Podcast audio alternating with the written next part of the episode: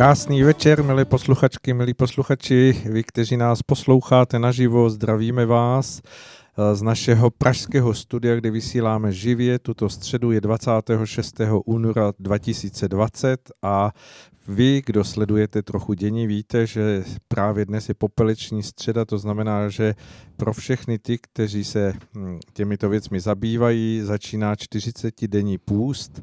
A tak eh, přejeme všem, kdo se do toho pustu pustíte, že ho vydržíte a že ho zvládnete. A my se budeme snažit vám dnes eh, předat eh, spousty zajímavých informací, nejenom okolo eh, záležitostí, které se týkají toho dlouhodobého existování nás lidí na Zemi, ale především toho, co všechno je nové. A na to máme tady hned v našem prvním vysílání velkého odborníka Mariana Kechlibera, kterého vítám. Zdravím vás. Dobrý Mariane. večer. A vy všichni, kdo tedy nás posloucháte, dlouhodobě víte, že právě začíná pořad na západní frontě klid. Ještě než úplně začneme, upozorním, že nám můžete do studia posílat uh, přes chat uh, Rádia Bohemia na našich stránkách dotazy, připomínky, případně nějaké podněty, čeho bychom se ještě měli dotknout. Budeme rádi, když nám dáte zpětnou vazbu. Mariane, uh, držíte půst? Držím ale kratší, no. Já provozuji takzvaný intermittent fasting. Mm-hmm. Jestli vás tohle teda zajímá, tak, tak jsem si potřeboval trochu sundat krevní tlak a ono to teda významným způsobem pomohlo. Nejsem úplně takový eh, ten člověk, který by jenom lehnul a čekal, jaké prášky má dostávat, ale 40 eh, dnů teda rozhodně nechystám. 40 hodin je pro mě docela dost a většinou je to spíš 20.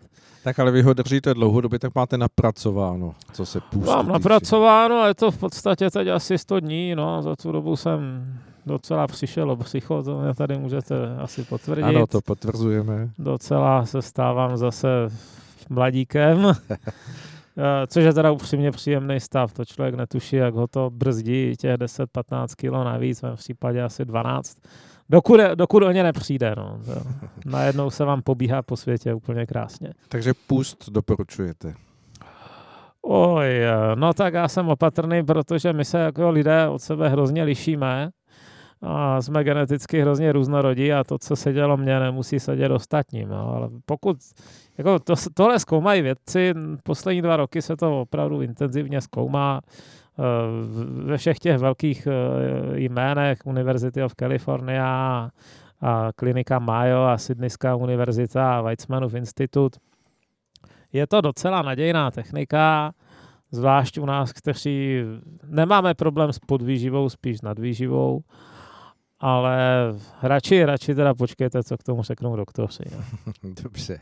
Nebo si to dohledejte sami. Jakoby ono to, ono, 16 eh, hodin nejíst, jo, což je podstata intermittent fasting, nebo 20. Většině lidí s výjimkou těch, kdo mají nějaké poruchy příjmu potravy, nemůže nic udělat. Jo. My nejsme stavění tak zoufale blbě, abychom po jednom vynechaném obědě padli. A to, to bychom nepřežili jako druh v přírodě, kdyby jsme neustále potřebovali permanentní přísun futráže.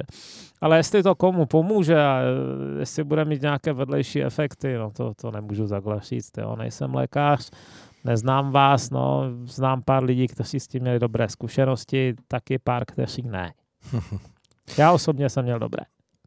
Tak možná si ti, kteří teď zaspí a nevyrazí včas na nákupy dlouhodobých zásob, tak eh, si vyzkouší ten půst nedobrovolně, protože, jak poslední zprávy naznačují, eh, všemi civilizovanými státy Evropy se vzmáhá jakási panika, eh, která nutí lidi k tomu, aby si dělali zásoby a nakupovali, tak možná ten, kdo v tom zaváhá, tak si ten půst vyzkouší na ostro nedobrovolně. To mě moc netěší, protože u toho pustu musíte dbát na dostatečný přísun minerálů a vitamínů, to je neokecatelné. Hmm.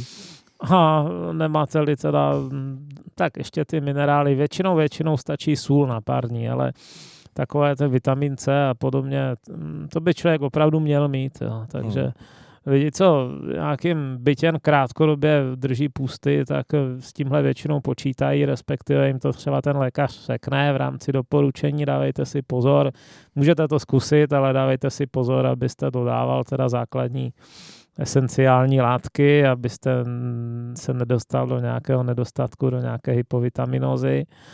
A pak si samozřejmě k tomu koupí adekvátní, adekvátní doplňky stravy a zobají to, no, ale neplánovaný půst tohoto typu by pravděpodobně byl spíš hlad. Že?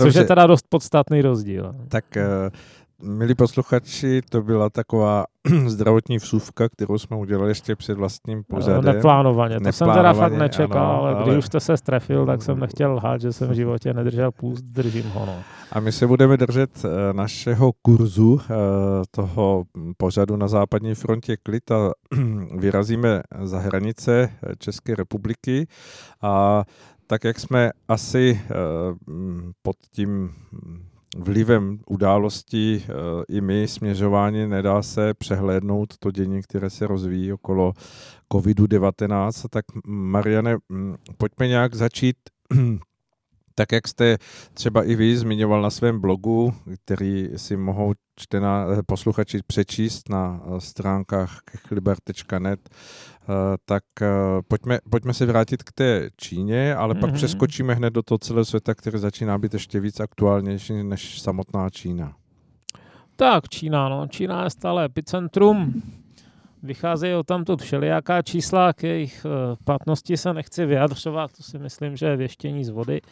Pokud vím, tak provedli nějaké úpravy a opravy zase v metodologii. Jeden den tam, o pár dní později zpátky, čili, čili je těžké srovnávat i, i čísla ze souvisejících dní. Uh, občas jsem zaznamenal, že se otevřela třeba nějaká fabrika, ale že se vyskytl jeden nakažený a že ji zase zavřeli. Jo, takovéhle zprávy. Jsou zajímavé fotky, které pronikají ven. Viděl jsem třeba fotku s takzvanými kleci, klecemi na kuřáky. Jo. Vědí, že, vědí, že zaměstnanci třeba v provozech, někteří z nich si tu cigaretu neodpustí, ale ale kouřit v té hale je zakázáno, no tak ano, smějí chodit kouřit ven, ale aby se k sobě nepřibližovali, tak každého, každý musí vlézt do klece, tam si zapálit a ty klece jsou od sebe asi tři metry. aby ne, spolu nevykecávali a neprskali na sebe. No.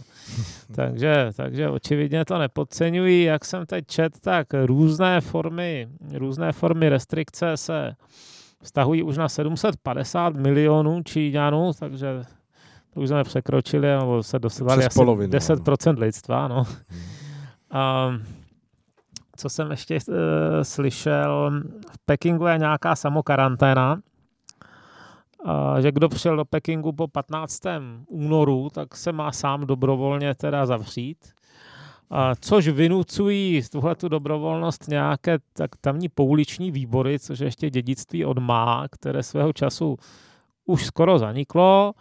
A teď zase dostali právo na to nějakým způsobem ovlivňovat, kdo přijde do které budovy a které ne. Dostali nějaké kartové zamykací systémy a tak dále. Takže těch pár neopatrných lidí kteří to porušili, tak se třeba nemůžou vrátit domů.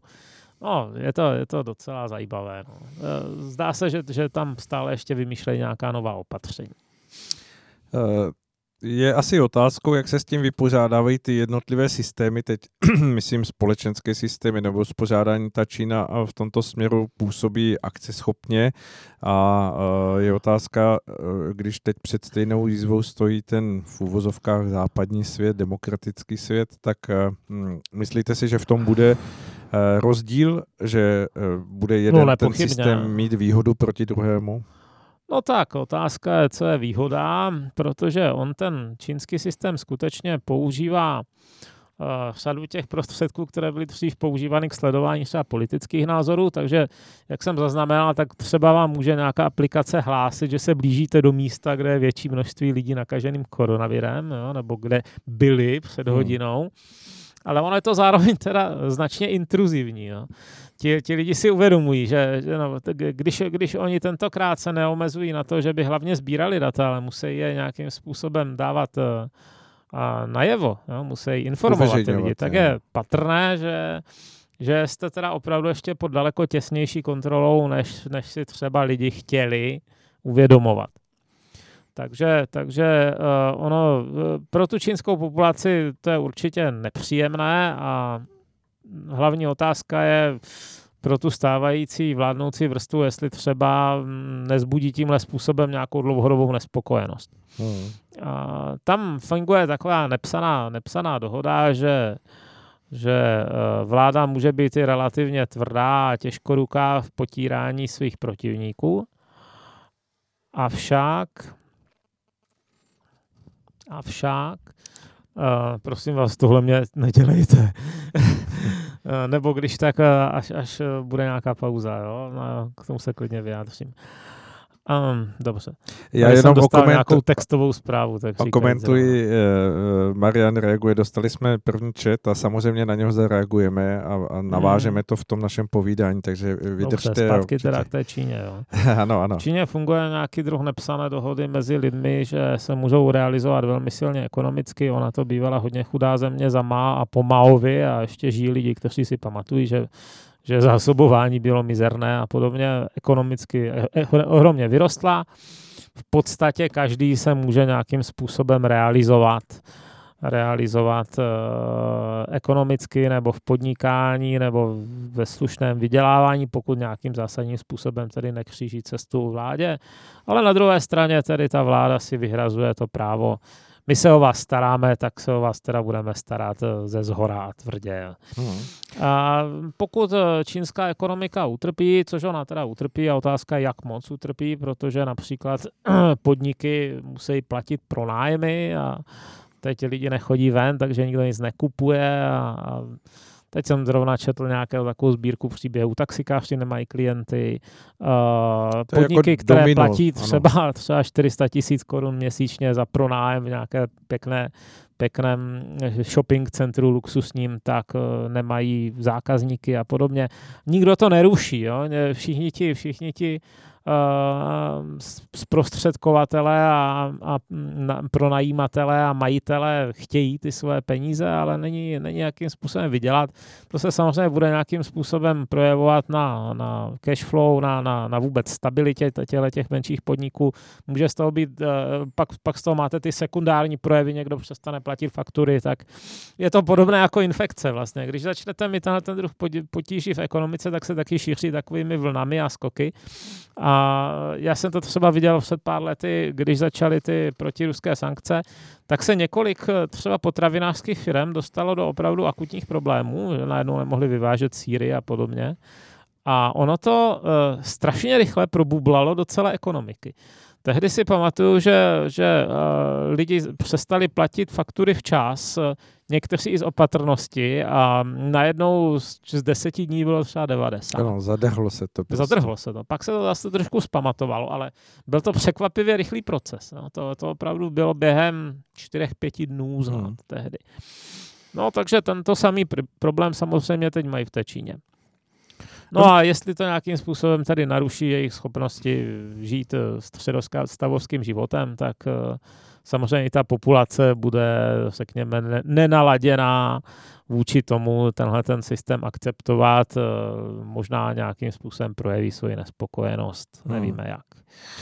Dobře, eh, pojďme teď tedy dál do toho, do toho širšího světa, protože kdo sleduje nějaké ty mapy, které se uveřejňují na nejrůznějších eh, serverech těch velkých mediálních webů, tak vidí, že tak jak tam předtím byly červené či, kolečka eh, v Číně a všude okolo to bylo takové jako eh, hladionké, tak vyskakují pupínky jak na tváři mladého adolescenta postupně všude. No. Eh, nejblíž byla Jižní Korea, teď vlastně i v Evropě můžeme vidět, že se postupně vyskytují různé pupínky na a, už městech. ty pupínky, prosím vás, já mám potíže s akné celý život. Aha, je tak je mi 41 a půl a pořád ještě občas vyleze nějaký pupínek. No. Dobře, tak... Takže uh, jo, budeme tomu říkat, dejme tomu šíření. Prostě eh, v tom no. šíření se jakýmsi lídrem tady v Evropě stala Itálie, kde samozřejmě ta čísla se přehoupla do řádu několika set, tuším, že teď je to aktuálně nějakých 236, 8, 326, abych nemystifikoval, na co ta čísla mění, tak prostě se Itálie stala najednou takovým jako zvláštním ohniskem tady v Evropě. Vy jste na to řekl docela zajímavou teorii, pojď mi říct uh, posluchačům. Itálie má hodně agresivní nebo proaktivní testovací postup. Ono obecně, testovat, testovat na koronavirus. Není to úplně jednoduché. Uh, laboratoř se teď snaží překonat uh, Uh, úplně ze začátku trval ten test uh, přes 40 hodin, jestli si dobře pamatuju, možná, možná ještě víc. Ano. Uh, postupně to redukovali, redukovali, myslím si, že se používá nějaké teď PCR, které dokáže dát ten, ten výsledek za, za snad 6 hodin a většina těch strojů, které se k tomu používají, tak dokáže dělat několik desítek testů naraz v případě potřeby. Jo? Je to paralelní. Hmm. Jako máte paralelní jádra v procesoru, tak tam můžete nadspat vzorky od ne, 90 pacientů. Teď, teď, teď to přesně nevím z hlavy, ale jsou to vyšší desítky a, za pár hodin vám je to vyplivne. No tak snaha je dostat to, dejme tomu, na úroveň desítek minut. Hmm. Uh, to by bylo samozřejmě daleko lepší. No, to v takovém případě by se vám znásobila kapacita testovací zásadním způsobem. Dokonce byste možná mohli některé ty lidi testovat na počkání, kdyby ty přístroje byly dostatečně převozi, převozu schopné. A, a Italové teda začali testovat způsobem výrazně překračujícím těm oficiálním, ty oficiální, co to je, ty oficiální eh, guidelines, ty, ty, ty, ty doporučené postupy ze strany Světové zdravotnické organizace. Ty jsou relativně konzervativní, no podle mého názoru nedostatečné. Eh, eh, Italové testují daleko širší okruh lidí, daleko širší. A, a díky tomu jim tady taky ty případy velmi razantně vyskočily. Mají, eh, ještě v pátek měli snad jenom tři, z toho byli dva eh, čínští turisté, že? Teď je, teď aktuálně kolik? 370? Aha, dokonce, ano.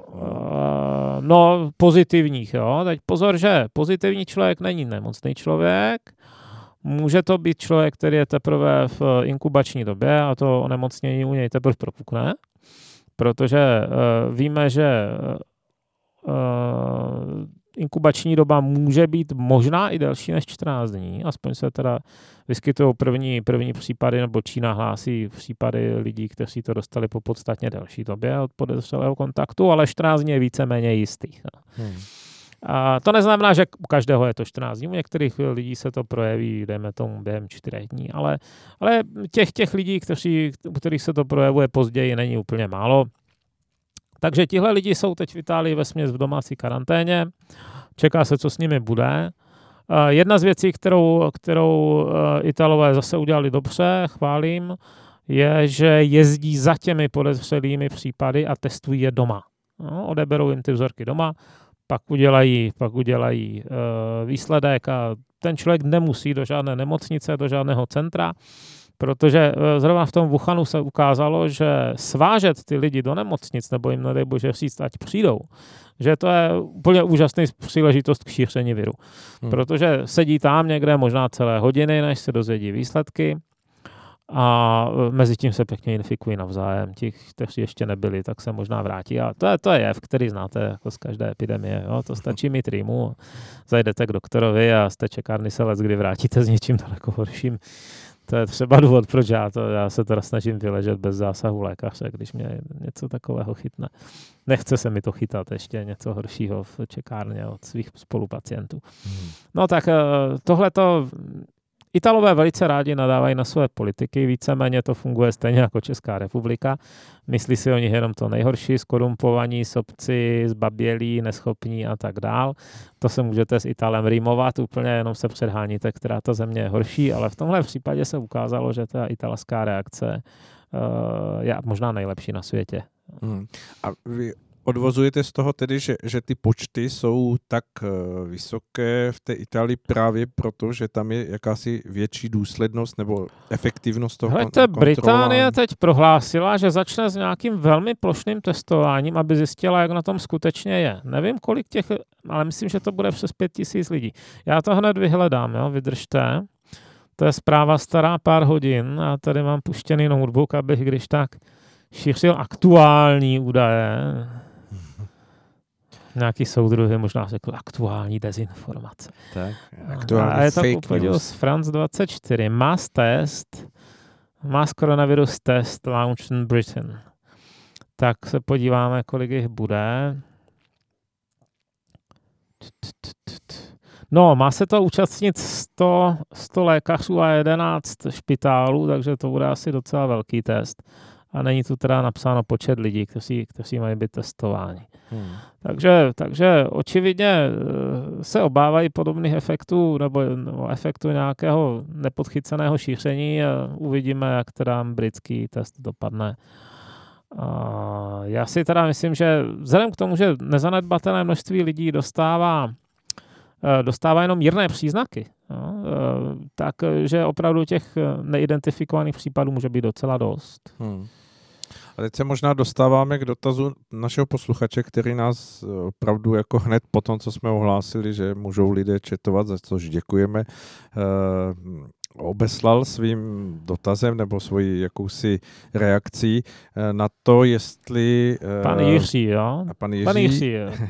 jestli, Říká, dobrý večer. Osobně si myslím, že okolo koronaviru je zbytečná panika. Na klasickou chřipku zemře víc lidí. Tento argument jsem slyšel v poslední době eh, ten je hodně citovaný, ano. hodněkrát a řeknu vám nikdy, ani jednou jsem ho neslyšel od lékaře. Jo, eh, mezi, mezi lidmi, se kterými si píšu, eh, kteří čtou můj blog, je docela dost různých mudrů a ti to tímhle způsobem nepodceňují. Asi bychom teda měli vyjmenovat nějaké argumenty, proč. Jo? Tak úplně první, co vám řeknou všichni ti doktoři, ale, ale opravdu do jednoho, se kterýma jsem se dostal na toto téma. Tak eh, neříkám, že s každým, jako s některými, dejme, máme společenský kontakt jenom, ale, ale eh, s těmi, co se to téma dotýkají, je neexistence, neexistence uh, vakcinace, účinné vakcinace, je velký problém. A je to velký problém, protože u chřipky, když teda budeme srovnat s chřipkou, je uh, obvykle předem docela dobře známo, uh, jaký typ viru se bude šířit a je čas vyrobit účinnou vakcínu. Uh, tahle vakcína je pro, u lidí dobrovolná, ale u zdravotníků je víceméně povinná, respektive nevím o žádném. Myslím si, že všichni zdravotníci dostávají v České republice i let kde jinde pro jistotu, že? A je dost účinná na to, aby v případě té epidemie ti lidi zůstali ve směs zdraví. Někdo vždycky, u někoho se vždycky stane, že nezabere a že ho, ho to sklátí, ale není to prostě polovina doktorů. Hmm. A neexistence tady téhleté vakcíny v případě koronaviru znamená, že ti lékaři se pohybují, jak jeden z, jeden z nich mě napsal do mailu, jdem do první linie. Ja. A neustále se pohybují v, poměrně nebezpečném infekčním prostředí, proto se taky v tom Wuhanu, když, když, když zaznamenáte ty, ty fotky, všichni mají na sobě takové ty hm, suits, Skafandry, se říká, ano. skafandry, jo, to prostě není náhoda. Tam se ukázalo, že je nebezpečné dokonce i to, když si, si to sundají na záchodě, jo, takže že i za tu chvíli se můžou nakazit. Takže, takže uh, dokonce někteří fasují plenky, podle toho, co jsem slyšel. Hmm. A, a vy prostě si nesmíte dovolit, nebo nesmíte dovolit. vy s tím nemůžete skoro nic udělat, jo, ale jakmile vám začnou lehat prostě lékaři na tu infekci, tak kdo se má o ty pacienty starat? Čína tam různými způsoby do té nejpostiženější provincie dostala 15 tisíc zdravotního personálu z jiných částí Číny, což takovou rezervu spousta dalších zemí prostě nemá. Ještě jim slíbila trojnásobné platy. A těžko říct, kolik z těch eh, mobilizovaných tam šlo úplně dobrovolně, eh, jestli, jestli tam s tím cukrem těch trojnásobných platů nebyl nějaký byč, o kterém se moc nemluví. Ale tenhle ten druh rezerv my moc nemáme. Dneska třeba uh, začíná, začíná se teda trošku přihoršovat situace v Německu. Už ráno psala asociace nemocnic německých to samé. My máme obavu, že uh, se nakazí tolik personálu, že nebude mít kdo se o ty eh, nemocné lidi starat. Jo? Tak tohle je třeba věc, která prostě, kterou se to od té chřipky velmi významně liší. Jo, ne, nepodceňovat. Prostě nemocný lékař nikoho nevyléčí. Byly i, bylo i docela dost úmrtí v té Číně takových známých lékařů. Jo? A, a spousta z nich měla pod 60. Samozřejmě největší úmrtnost je na těch 60, ale ti lidi, kteří se pohybují v tom epicentru, tak jsou eh, vystaveni takovému ataku, že, že se zdá, že to bohužel jako zabírá i na ně, notabene, když jsou přepracovaní. Jo. To samozřejmě děláte-li nějaké osmnáctky mezi umírajícími pacienty, tak, tak váš tělesný stres jde někam a, a to taky na imunitu nemá kdo ví, jak dobrý účinek a tak dále. Pak druhá věc. Virulence. Virulence je schopnost přenášet se. Jo? To je to číslo R0, které se, které se tak často udává. Eh, R0 eh, není úplná konstanta, samozřejmě záleží na tom, jaká opatření uděláte. Když například uděláte karanténu a lidi se moc spolu nestýkají, tak R0 přirozeně klesá. Základní hodnota uh, u chřipky je 1,3, když se lidi... Jo, kvůli, to je relativně, relativně krotké. 10 pacientů nakazí 13 dalších pacientů. Uh, je to, to šíření exponenciální v nějaké podobě, ale, ale tohle to není příliš prudká exponenciála. Proto se kvůli chřipce obvykle nedělá žádná karanténa. Jo, není skoro potřeba v uvozovkách. A u, toho, u tohohle viru to stále ještě pořádně nevíme. Ještě před pár dny se odhadovalo ve velmi širokém rozmezí 1,4 až 6,5 s, průmě, s, s odhadem průměrným kolem 3,2, ale dneska jsem bohužel teda narazil na zprávu hned od dvou výzkumných skupin, jedna z Cambridge a druhá z Los Alamos, které tvrdí, že ty hodnoty jsou podstatně větší, že 5,7 je to v případě Cambridge a mezi 4,7 a 6,6 Los Alamos. Jo. Čili Což když to přepočteme, to znamená 10 lidí na, nakazí nějakých 57 50, 60, no ano, to je opravdu vysoká hodnota. Jo. Samozřejmě jsou hmm. choroby, které mají vyšší nakažlivost, například eh, spálničky, ale tohle to už je na úrovni, pokud mají tedy pravdu, tak tohle to už je na úrovni pravých neštovic. A to je blbé. Pravé neštovice teda se opravdu šířily jako požár jo, svého času, zvlášť v populacích, které určitě tomu neměli, neměli uh, látky. Kdo čet zapomnete příběh jedna, tak o tom něco ví. Další věc. Uh, nevíme přesně, jak dlouhá je inkubační doba, ale uh, minimálně 14 dní. To neznamená, že každý to po těch 14 dnech dostane. Jo? A 14 dní je uh, doba, po které ten člověk nemusí jevit žádné příznaky. Dokonce teď pronikají z Číny nějaké zprávy o pacientech, u kterých to bylo ještě víc. Bohužel takoví lidé již mohou eh, eh, infikovat další lidi. Bylo doloženo už několik případů, kteří dokázali třeba za své cestování, dejme tomu 10 jo, nebo 15 lidí nakazit. To je poměrně hodně, já to vidím. Ano, Pardon. došla nám další Helejte zpráva, se. budeme na ní reagovat. A, mám pro vás návrh, přátelé. Ukazujte mi to až v momentě, kdy domluvím k tomu prvnímu tématu. To dobře. je strašně rušivé. Dobře. A, dobře, takže... A, kde jsem to viděl? Jo, u té inkubační doby. Inkubační doba je zároveň spojena s šířením nemoci a to znamená, že veškerá, veškerý současný stav, který teď máme, je v podstatě jenom maličký vzorek. Je to, je to, je to taková ta špička toho ledovce, která už je vidět, ale pohybují se vám neznámé množství lidí, kteří tu nemoc dostanou. Nevíme, jestli je dostanou v mírné podobě, jestli je dostanou v těžké podobě, protože mladší to někdy dostanou i v mírné podobě, do, dost běžně, u starších to bývá těžší ten průběh. Nevíte, koho dalšího vám infikují a tak dále. Jo, v milionových centrech populace. Takže to je další problém. Pak je další problém, že zejména teda u těch starších lidí je výskyt uh, virového eh, zápalu plic uh, častější než u chřipky. Významně častější. Významně častější. Jo, za chřipky se nestává, i když postihne třeba podstatnou část obyvatelstva, že by se zaplnili jednotky intenzivní péče lidma, kteří nemůžou dýchat. Hmm. To je přesně ten jev, který se u toho koronaviru děje. Žádný eh, zdravotní systém světa nemá kdo ví, jak velké kapacity na jednotkách intenzivní péče. Je to třeba, jestli jsem dobře pochopil, tak u nás je to něco přes tisíc lůžek. A většinou je to dělané tak, že jsou z 50 až 70% obsazené pacienty. Jo, čili reálná kapacita volná u nás je, dejme tomu, 400. Hmm. Každý aktuální moment. Někdy trochu víc, někdy trochu míň. Ale to teda v případě, v případě koronaviru zaplní teda z dva.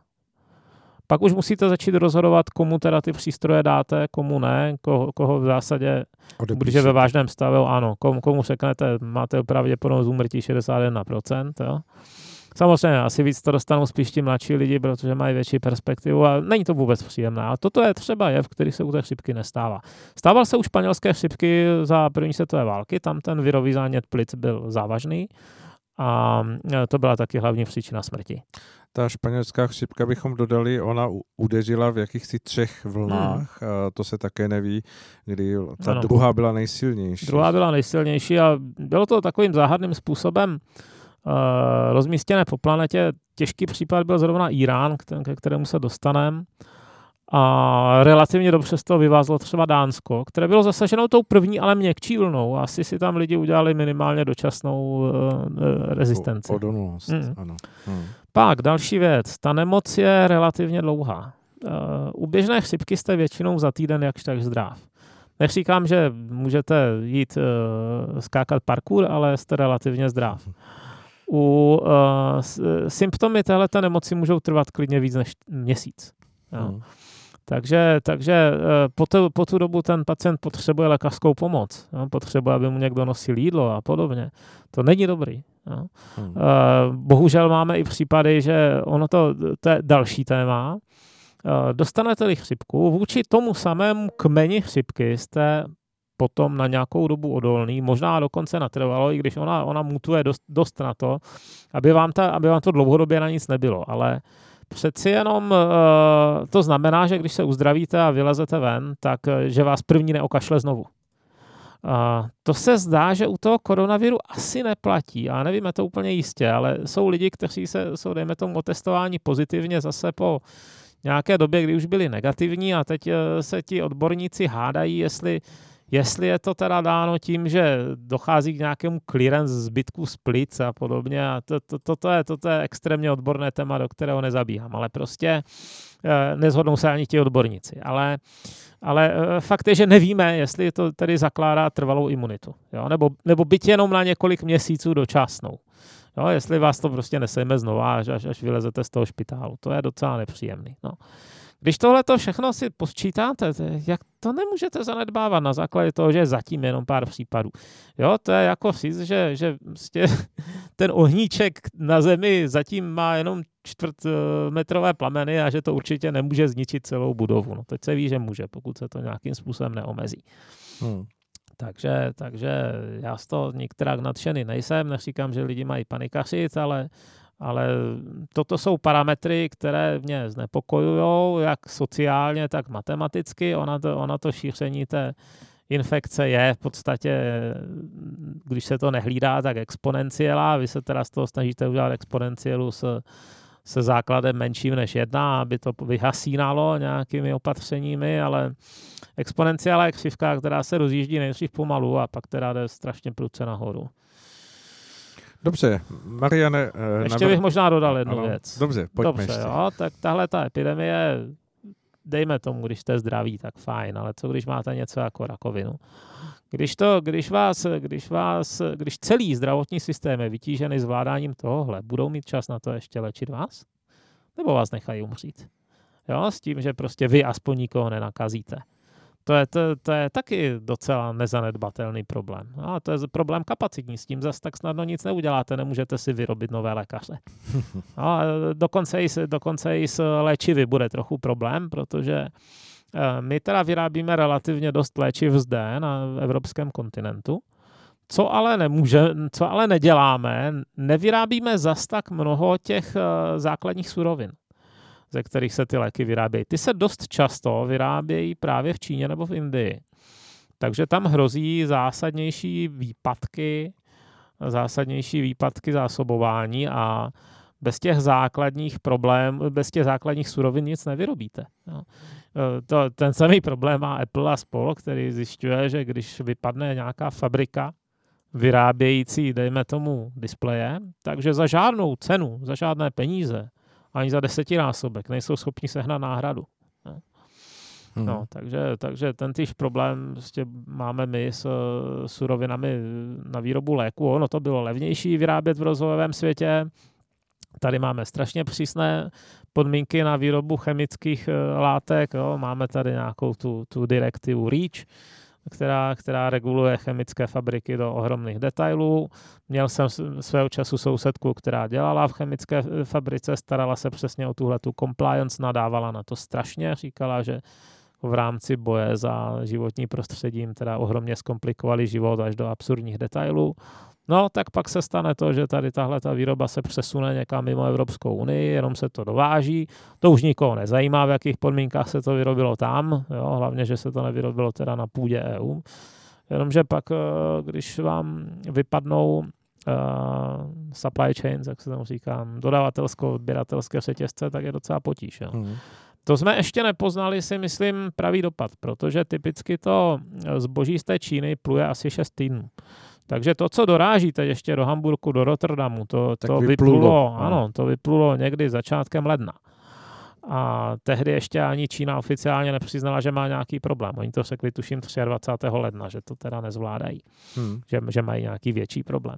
Takže dobře, když tehdy někdy zavřel šangajský přístav a podobně, no tak uh, můžeme začít očekávat uh, výpadky v zásobování na úrovni evropských, eh, evropských přístavů na začátkem března a ze skladů to zmizí si myslím tak do konce března, podle toho, kdo měl, kdo měl jaké zásoby. Takže to je další zajímavé téma, které asi budeme řešit za pochodu, protože řada firm se nechala nalákat na nějaké just-in-time zásobování a nemají rezervy, ze kterých by vyráběli a, a může se stát, že se kvůli tomu zastaví výroba věcí, které vám ani nedocházejí. Dneska jsem třeba tak chodil po amerických serverech a debatovalo se tam o zásobování potravinami a víceméně Amerika je ohromný výrobce potravin ta skutečně živí značné množství lidí, nejenom své obyvatelstvo a podobně. No jo, ale říkali odborníci, no dobře, my tady vyrábíme ohromné množství suroviny. To je pravda, ta se i vyváží, ale spousta konzervantů a dalších přídavných látek se vyrábí v té Číně a my je dovážíme. Takže my třeba budeme schopni vyrobit značné množství masa, ale nebudeme schopni ho možná ani dodat ke koncovému zákazníkovi, protože se bude kazit. Hmm. To, jsou, to jsou detaily, které vás nenapadnou, dokud se do nich nezačnete vrtat. Určitě. Uh, Mariane, navrhuji, uh, dáme si krátkou písničku. Dáme si písničku, A teď no. všichni ti, co začali klít, tak je upozorňuji, že to není proto, že bychom si tady chtěli poslechnout nějaké tóny, abychom se zavrtěli s Marianem v nějakém rytmu, ale je to proto, abychom si odpočali, zejména Marian, aby jsme mu uvařili čaj a aby jsme ho obsloužili, aby zase mohl hovořit dál v tom našem eh, naplněném hodinovém povídání. Je to pravda. Tak, eh, hudba dozněla a tak věřím, že všichni ti, co nás poslouchají ze záznamu, tak si přeskočili a mají nás, jako kdybychom vůbec nepřerušili naše povídání. Mariany, před uh, tou naší pauzičkou uh, nám došel dotaz. Chcete ano. na něho reagovat, nebo jo, ještě budeme povídat? se pán, jestli vidím nějakou souvislost s, s puštěním 5G sítí uh, s Lombardí a, a s Čínou. Veďte, já, mě se, já nevidím nějaký technický způsob, jak by samotná 5G síť toto mohla ovlivnit. A samozřejmě nevylučuju, že, že nějaký takový mechanismus složitý může existovat, ale bezprostředně ho nevidím. Co ale si myslím, že vliv mít může, je třeba právě cestování těch čínských techniků. Jo. E, my jsme se ještě nezmiňovali o Iránu, který má docela závažný problém. E, já o tom budu psát článek. E, Irán je zrovna země, která to fakt nemusí zvládnout. Hmm. A ze které pronik, pronikají ven těžko ověřitelné, neověřitelné, leč teda znepokojující zprávy o tom, že se tam zatlouká na běžícím páse. Ano, že lékaři prchají před No, no ano. No co, co určitě víme, že, že se to šíří v iránské vládě, byla, byla tisková konference, na které náměstek ministra zdravotnictví v přítomnosti hromady lidí bez jakýchkoliv ochranných bez, prostředků. Bez jakýchkoliv ochranných prostředků, tak prohlašoval, jak je všechno pod kontrolou, přitom teda si otíral čelo a, a, a pokašlával a, a smrkal a v zápětí o den později oznámili, že to taky má, z čehož teda musí mít všichni přítomní novináři a další činovníci ohromnou radost. Uh, no, ale uh, tam se to rozšířilo v tom městě Kum a Rášt nejdřív právě od, eh, samozřejmě od čínských zaměstnanců. To tam byly zrovna oblasti, kde jezdili Číňani po tisících. Tam Kum to je, to je uh, teda svaté město šítského islámu, jedno ze svatých měst šítského islámu, podobně jako Mašhad nebo Najaf nebo Karbala. Ale na rozdíl od Meky, o které to víme, že do Meky smějí jenom muslimové, že? Tak do Kumu může víceméně každý a byla tam velmi početná čínská komunita, nebo ještě je, která jezdí do Číny a zpátky a bohužel teda se ukázalo, že to tam zavlekli. No. Takže ten samý problém si myslím, že je v té, že je v té uh, Itálii. Tam ještě nedokázali úplně přesně identifikovat toho pacienta nula, ale v některých těch uh, severoitalských městech je Číňanů hodně, kdežto třeba na jihu Itálie je jich relativně málo. Hmm. Taky se to tam šíří pomalej. Takže toto je něco, co mě napadá. No. Tak 5G síť, když se zprovozňuje, tak uh, se k tomu většinou přivážejí technici a tak, pokud je to technologie Huawei, tak přijdou nějací Číňani. A... Tak ten dotaz asi zněl, já mu rozumím tak, že jestli to záření toho 5G systému, které je údajně násobně silnější než ty předchozí 3G a 4G, jestli nemá vliv na lidský organismus. No, já jsem pochopil, že takhle se ten člověk asi ptá, ale tohle to zaprvé nejsem teda odborník na, na eh, řekněme, neionizující záření, ani o něm v zásadě nic nevím. O tom ionizujícím jsem si aspoň něco načetl. Hmm. Uh, za druhé, nevím o tom, že by, že by tohle někdo říkal, to znamená, že pokud, tak to neví nikdo asi. Hmm. A uh, lidská, lidská biologie je zvláštní, to znamená, že úplně na 100% to asi vyloučit nejde, že to nějaké vedlejší efekty má, ale že by zrovna tenhle, já nevím. No, tak, no, jestli ode mě čeká potvrzení, tak se ho nedočká. Takže spojitost nevidíme, teda, nebo no, vy nevidíte v tom. Nevidíme, jak by se dala dokázat. Hmm, hmm. Pouhá korelace na to nestačí. Rozumím. Dobře, pojďme tedy ještě k tomu hm, zpátky, k, těm jakoby druhotným uh, účinkům toho, co se děje. A to už vlastně nezáleží ani tak možná na tom vlastním šíření viru, ale na tom, co se děje okolo, včetně toho nějakého panik, panického stavu a, a těch opatření. Uh, když jsme hovořili o Itálii, můžeme třeba zmínit to, že myslím, že 30% eh, hrubého domácího rozpočtu v Itálii se tvoří z turismu. Mm-hmm. Jak se díváte, nebo jak čtete tuto záležitost, kdyby něco takového jako utnutí těch tepen eh, turistického navštěvování Itálie začalo dopadat skutečně na všechny ty malé obchodníky? No a... na turistiku musíte zapomenout, je to pravda. Itálie do značné míry ztratila svoji průmyslovou základnu, to je tam, když chodíte s tím baťuškem, tak ty zavřené a rezavějící fabriky, těch je tam fakt dost. Oni kdysi byli uh, konkurenty konkurenty, řekněme Číny, nebo tak. Čína se stala jejich konkurentem tím, že oni vyráběli poměrně levné, ale jakž tak použitelné průmyslové zboží, textilie a podobně. Ještě v 90. letech si člověk pamatuje, že pračky a kde si co si bylo, bylo převážně italské klimatizace. To už teď neplatí, nedokázali si udržet konkurenceschopnost. Takže ano. Jedna z věcí, ve které konkurenceschopní nepochybně jsou dodnes, je právě přitažlivost turistická. Se zlevněním letenek se staly dostupnými celé Evropě. V současné době si zaletíte z, ze, ze Švédska do Itálie jako nic, pokud vám to Greta nezakáže. To ještě tak před 20 lety před cenou bylo o něco dražší. A je to jedna z nejnavštěvovanějších zemí světa. Samozřejmě máte tam Florenci, máte tam Benátky, nádherná místa. Řím má svoji vlastní přitažlivost jenom proto, že je to takové věčné město. A uh, s tímhle teď asi bude utrumno. Hmm. To, to, to, to, za prvé, lidi ruší už teď uh, svoje pobyty. Za druhé, otázka je, komu se tedy bude dále chtít chtít do země, kde zrovna teda probíhá epidemie. Samozřejmě za tři týdny může být všude. No, to... hmm. No a uh, hovořil jste i Každopádně, o té, no, možná jsem měl ještě něco dodat. Hmm. Italské ekonomice tím pádem hrozí docela citelná recese a to je špatné, protože italská ekonomika je dost slabá už od uh, nejpozději od doby uh, velké krize, od roku 2008. Ona už předtím měla takový trošku chabý anemický růst, ale v roce 2008 nastala definitivní stagnace až propady a zatím s tím nedokázal nikdo pohnout. A teď nedávno slavili i to, že mají nějaký jednoprocentní růst nebo něco takového a s tím je patrně konec. Čili první bylo zasaženo to nejslabší místo eurozóny, které vůbec je. Hmm. Může to být klidně třeba 5% minus. Dobře, no, je otázkou, jak vlastně celá tato záležitost, která je opravdu nečekanou mm, novoroční událostí, v tom letošním roce eh, pohne vším tím, co vlastně nazýváme společenským životem nebo mm, tím uspořádáním věcí, eh, kam patří politika a když se teď podíváme třeba na německou politiku, tak ona není úplně v kondici k hmm. tomu, co se může stát všechno. Jak se díváte na tuto spojitost toho, co se děje v CDU a, a vůbec, co se může začít dít v Německu v tom nějakém společenském napětí. Je takový velice chytrý francouzo-arab, který se jmenuje Nassim Nicholas Taleb. On teda je, je si velmi dobře vědom, že je chytrý a je občas až nesnesitelně arrogantní, ale tou intelektuálů, kteří vystudovali francouzské vysoké školy, je bohužel spíš normál. Um, a on napsal knihu, která se jmenuje Černá labuť.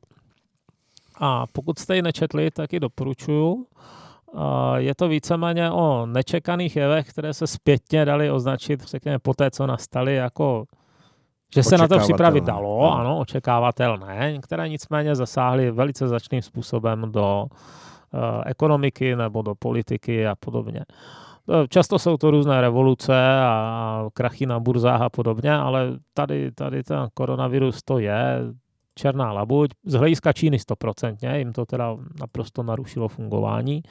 Těžko si jak dlouho to bude ještě trvat. A uh, z našeho hlediska to nejspíš taky bude černá labuť.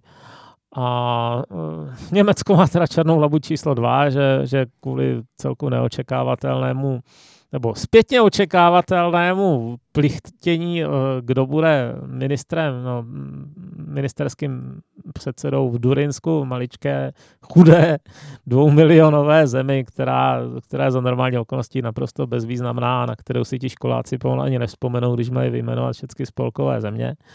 Tak, tak tam došlo k hlasování, kdy se hold, eh, hlasy AFD bylo no, také AFD, ale právě, že i CDU a FDP byl zvolen uh, premiérem člověk, který z nejmenší strany a nastala, nastala hysterie a všechny ty, všechny ty, jak to říci, skryté slabiny a trhliny, které v té CDU jsou, tak se, tak se najednou projevily velice bolestivě. Do toho pak ještě zasáhl ten teroristický útok toho, toho člověka, který který zabil nějakých těch deset Turků, nebo kolik jich bylo, ještě hmm. víc. Kurdů, myslím, že to byli Kurdové. Byli to převážně Kurdové, no, turečtí občané, no, hmm. tak. No, eh, ten jeho manifest jsem dodnes teda nesehnal, jenom nějaké výtažky z něj, podle kterých mu všude, všudy přítomné tajné služby četly hlavu a, a dokonce snad Hollywood podle jeho snů nahrával filmy. Bohužel, no, ta, není to sranda, když takový člověk zabije deset lidí, jo, ale ale jako byl, byl očividně, měl nějaký psychotický problém, kromě toho rasistického problému. No tak v této atmosféře ta CDU neví, co dál dělat. Uh, její předsedkyně to vzdala, Annegret Kramp-Karrenbauer, neboli AKK. Ta se, ta se uh, rozhodla, že už nebude nadále předsedkyní, že nebude ani uh, žádným způsobem se snažit kandidovat na kancléřku. Takže je to křeslo volné, nebo bude volné, ona, ona je tam v zásadě už jenom v udržovacím režimu. Takže se začínají vynašovat eh, kandidáti a ti kandidáti mají velmi zásadně odlišné představy o tom, jak má ta CDU v budoucnosti vypadat. Největší mezera asi ční nebo trčí zívá mezi, mezi Friedrichem Mercem, což je takový protihráč Merklové, poměrně doprava, velmi bohatý člověk s privátním jetem, když se svého času vyjádřil, že je členem vyšší střední třídy, tak se mu smálo celé Německo. Ale jako člověk velice, velice uh, houževnatý a nezapomínající a očividně stojící o to, aby teda chytil to křeslo a zase to posouval nějakým způsobem doprava tu stranu. Proti němu stojí třeba Armin Laschet nebo Norbert Rudgen, eh, dva politici silně spojení s eh, Merklovou, a, kteří v zásadě chtějí pokračovat v jejím kurzu, pokud možno co nejpřesněji, což je svým způsobem divné, protože, nebo, ne, protože zrovna kdyby ta Merklová byla tak úspěšná, tak i svého času nezhodili z místa předsedkyně, že? Výsledky ve volbách mají mizerné, teď, teď dostali v Hamburgu 11%, fakt hmm. špatné. No a do toho všeho teda začínají zjišťovat, že se jim tam šíří koronavirus. Takže teď zrovna jeden z lidí, kteří se tam zajímají aspoň o místo předsednickou funkci v té CDU, je právě ministr zdravotnictví Jens Špán, relativně mladý člověk, myslím, že mu 40 a oni mu svého času i naznačili, že pro stranu jehož, jejíž většina voličů má nad 65, takže není úplně vhodný kandidát na, na předsedu a kancléře, ale to, toho místo předsedu by asi dostat mohl za nějaké okolnosti. No tak Špán e, právě teď oznamuje, že si myslí, že se nacházejí na Prahu epidemie. Oznámil to právě teď, když jsme tady seděli na nějaké konferenci. Takže e, to bude teda ještě velmi zajímavé. No. Hmm. Samozřejmě, pokud by si, dejme tomu, ta CDU, Německo se chystá na v druhé polovině roku na předsednictví Evropské unie, měl by mít teoreticky doma nějaký pořádek, prakticky není vůbec jisté, jestli třeba vláda vydrží, protože kdyby byl zvolen, dejme tomu nějaký nepřátelský, někdo jako Merz, tak, tak je možné, že by se pokusil tu Merklovou vyšťouchat někam. On už teď řekl, že do vlády s ní nepůjde jo, že, že tam nebude jí dělat na ministra, teda řekl ministra, ale znělo to jako šaška. takže takže ehm, je možné, že by se na základě toho rozpadla i, i velká koalice v Berlíně velmi zajímavé situace. No. Hmm. Jak čtete teď tu situaci, Mariane, právě v tom kontextu, protože jsme o tom hovořili mnohokrát v našem pořadu na západní frontě klid, uh, o tom, že ten hm, jakýsi německý uh, stav té společnosti je víceméně neustále eh, prosicován tím, že se jim ekonomicky daří a že eh, vlastně tím ti Němci snášeli všechny ty události posledních nějakých pěti a více let eh, s těmi nejrůznějšími migračními přílivy a podobně relativně v klidu, když by teď zadrhla ta ekonomika právě třeba... Ale ona tím... už zadrhávala, že? Ano, Jejich růst je kolem nuly. Hmm. To není nějak slavná hodnota a člověk, když, když se začne zabývat tím, jestli se Němcům daří, tak zjistí, že zas tak moc se jim nedaří. Jedna věc je jejich exportní e, průmysl. Ten byl dlouho velmi silný, ale ten průmysl nereprezentuje zdaleka všechny Němce. ani na něj není, přímo navázán blahobyt většiny Němců už dneska. čím dál více jich například e, důchodci, že? Hmm. Ti už nemají přímý zisk z toho, že, že dejme tomu, že by byli zaměstnáni v průmyslu, který zvedá platy, který teda upřímně řečeno moc vysoké platy nemá. Samozřejmě vůči České republice je to skvělé, ale dejme tomu vůči Dánům jsou Němci chudí. Hmm. No? Vysoký, vysoké platy tam nejsou ve srovnání s jinými zeměmi. A a ti důchodci začínají čím dál víc trpět takovou to alters armut, jo, chudoba stáří, mimo jiné proto, že není zvykem v Německu vlastnit nemovitosti, ve kterých bydlíte a to znamená, že platíte eh, nájem. do smrti nájem a když ty nájmy teď ve velkých, zemí, ve velkých městech podstatným způsobem vzrostly, tak eh, na to přestávají lidi mít. No, pak je jako druhá otázka, druhá otázka toho, jak drahé jsou, dejme tomu, eh, zdravotnické služby, protože právě s tím stárnutím populace je nedostatek třeba pečovatelů, takže abyste sehnali teda pečovatele, který se bude starat o babičku s Alzheimerem, je to těžká práce, nemusí se nám to povést. A ti nově příchozí, od kterých si tam svého času slibovali, že ten problém vyřeší, tak ho tak úplně neřeší, ono se jim moc nechce do takové těžké a nemoc dobře placené práce, nebo teď už líp placené práce, ale zejména těžké. Málo hmm. který mladý člověk v tomhle vidí svoji budoucnost, to zase já chápu, to bych chápal i u, u, u vsadového Čecha či Němce, že být jako na gerontologii ošetřovatelem je ubíjející. A toto samozřejmě odčerpává veškeré ty zásoby, které si ti lidi vytvořili na to stáří. To zase není unikátně německý problém, ten samý problém mají v Británii, v Americe, že životní, dejme tomu, délka života se prodloužila, kvalita života se zas tak neprodloužila, takže hodně těch lidí má posledních 10-15 let velice kompromitované zdraví, nedokonalé a co nazhromáždili za svůj život jako peníze a prostředky a co by možná teda chtěli odkázat svým potomkům, tak musí vydat na tady tuhle tu péči. Um, tohle je eh, samo o sobě problém, který se těžko řeší. No. Když do toho teď ještě tedy přistoupí nějaká ekonomický propad, protože tady, jestliže před koronavirem bylo nula, tak asi můžeme počítat, že po koronaviru bude minus něco. Hmm. V prvních minimálně tak dva kvartály, kde, jak, to, jak, se, jak se tak baví ti ekonomové, tak samozřejmě, no, to víte, že z toho nějaká nespokojenost bude. Otázka je, co s tou nespokojeností dělat, kdo, kdo ji využije, k čemu. Že? Hmm. To Německo, ať už to tak eh, bereme jako situaci, která prostě je daná, nebo prostě eh, Evropa z té, z té německé ekonomiky čerpá mnoho peněz. No my velmi významně, že my jsme subdodavatelská země na všechno možné, tady jsou ty řetězce roztahané. Strašně moc lidí má třeba práci, která nějakým způsobem navazuje na automobilový průmysl. Hmm. A první, co si, první, co odložíte v momentě, kdy eh, máte nějaké ekonomické problémy, ať už jste Číňan nebo Američan, tak je nákup nového auta. Hmm. No, budete se snažit prodloužit jeho, jeho trvanlivost nebo jeho, jeho provozu schopnost, jak to jen půjde. Eh, může se vás snažit vláda nějakými regulacemi přinutit k opaku, ale Číny a spol teď mají asi důležitější starosti. A to už o tom se přesvědčil už Henry Ford eh, za velké krize. Hmm. I on tehdy narazil, a to ano. byl schopný podnikatel, a jeho, jeho následní manažeři narazili na to, že ano, v případě potřeby se autora opravovat skoro do nekonečna.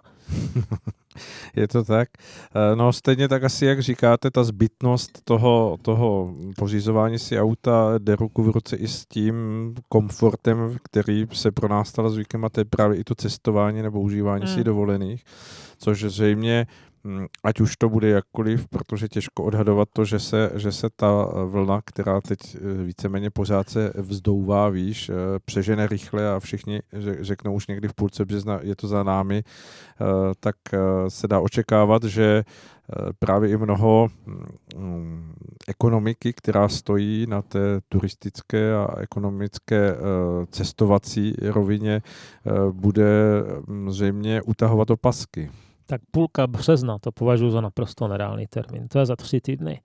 Uvažte, uh, inkubační doba minimálně 14 dní, možná díl u některých lidí. Uh, samotný průběh nemoci několik týdnů. Hmm. To je špatné. To, to, to nemůžete vecpat do tří týdnů. To, to, to je stejně vyloučeno jako nalít litr, eh, litr vína do půllitrové nádoby. Uh, jediné, co by to mohlo ovlivnit, což by bylo super, eh, kdyby se přece jenom ukázalo, že některé ty současné antivirotika dokáží ten průběh buď podstatně zmírnit, nebo dokonce vyléčit. Uh, Pozoruju takové zprávy, ale zatím eh, je jedna neospěšená zpráva z Číny, že nějaké, nějaký medicament jakž takž funguje. A pak jsem teda četl něco zase in vitro, ale jo, to je, to je laboratorní test, jo, to, to se testuje na tkáních v misce, to se nedá úplně snadno přenést na živé pacienty. A samozřejmě člověk musí být v tento moment, když se, když se dějí takové věci, musí být člověk ostražitý už jenom vůči tomu, jestli se na tom nepokusí přiživit nějaká nepříliš seriózní firma. Hmm. Já řekne, teď vám prodáváme zázračný lék a i když to bude mít účinnost 10%, tak je to lepší než nula a, a jim mezi tím zázračně stoupnou tržby. No. Dobře. Uh, Mariane, dorazili jsme do uh, víceméně eh, té naší přístavové části, kdy, kdy můžeme říct, že, že pořád eh, na západní frontě klid je na závěru. Chcete ještě úplně nějak něco z toho vašeho pohledu, dejme tomu třeba odhadu, jak si myslíte, že bude vývoj té věci říct? Eh, Česká republika se tomu určitě nevyhne. Otázka je v jakém rozsahu i u nás ta reakce, v momentě, kdy jsem v pátek četl zprávy z Itálie, jak tam lidi e, vyplňují supermarkety, tak jsem řekl i svojí ženě, ale musíme aspoň něco málo koupit, ne primárně kvůli koronaviru, ale kvůli tomu, že i tady lidi vykoupí supermarkety. A pokud nám něco třeba, pokud máme, dejme tomu, nedostatek eh, nějakého hygienického zboží, protože, protože v uh, Hongkongu dokonce došlo k ozbrojenému, k ozbrojenému přepadení, jehož, cí, jehož cílem bylo, byla loupež eh, toaletního papíru, jo, tak se stal nedostatkovým. Tak buď to doplníme teď, anebo nemusíme mít nějakou dobu příležitost. To se ukázalo, že to naprosto přesně sedí. v podstatě, sotva jsme se před, dejme tomu, nakoupili tam zubní pasty a spol, které už jsme neměli v nějakém rozumném množství teda, tak uh, vyšly i u nás články a najednou to začalo mizet z těch obchodů tak, že kdybychom, kdybychom byli bývali čekali, nebo se spoléhali na normální zasobování, tak si opravdu nemáme ty zuby čím čistit. No, tak, tohle to asi úplně hned neopadne, zvlášť pokud se prokážou nějaké první případy. Myslím si, že budeme možnost si mít si trošku vyzkoušet, řekněme, psychologický stav, který zažili naši předkové za té španělské chřipky a podobně. Bez ohledu na to, jaké to bude mít dopady. Jo. Ta hmm. šeptanda je, tehdy byla taky, byla ústní, tím pádem se samozřejmě malinko omezovala tím, že lidi se nechtěli osobně moc stýkat. Dneska se můžou stýkat po internetu, tak se budou zásobovat že, informacema. A půlka těch informací bude nesmyslných nebo, nebo nepřesných, ale kdo to rozezná v té situaci. Hmm, to je samozřejmě složitý oříšek. No. Každopádně pro naše politiky to bude teda velká zkouška. Tohle hmm. to ne, nevím, jestli to dokáže ukecat i Andrej.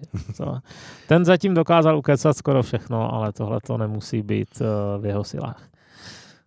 Tak uvidíme, budeme to sledovat a uh, milí posluchači, my vás poprosíme, protože hovoříme samozřejmě naživo ve středu 26. února, takže vy všichni, kdo budete poslouchat uh, naše vysílání ze záznamu, ať už z YouTube nebo z archivu našeho rádia, tak uh, berte prosím ohled toho, že jsme hovořili v jakémsi poločase věcí a že tudíž to, co teď tady s Marianem probíráme, už možná za dva dny, za pár dní nemusí platit. Tak, nejsem ani Sibule, byla ani Libuše, jo, to po mě nechtějte, jsem omylný smrtelný člověk, který něco ví, ale veškeré ty, veškeré ty dohady jsou neustále brány s ohromným faktorem věcí, které nevíme a o některých ani nevíme, že je nevíme. To je, to je, to je, to je ta nejhorší komplikace, takže zatím víme, že se to šíří, že se to teď začalo šířit relativně rychle. Dobře, aspoň si přejme, aby byl v té západní frontě a nejenom na ní nějaký klid, který umožní to, aby se věci dali zvládat, aby to skutečně ne, nesklouzlo, nepřeklopilo se do nějaké roviny eh, nějakých eh, opravdu hm, katastrofických scénářů, tak jak je známe jenom z hollywoodských filmů. Doufejme. No. Hm. Děkuji, Mariane, za váš čas, že jste přišel do studia. Rádo se stalo. Doufejme, že příště se Zatím tu nesejdeme nekašleme. s rouškami na ústech. Je to dobrý. No, to bychom mohli vyřešit i po Skypeu, že? Teoreticky to není zas tak nemožné udělat rádio po Skypeu. Dobře ale naživo, naživo je to samozřejmě mnohem, mnohem lepší, nejenom pro nás, ale i pro posluchače. Naživo je ale co lepší.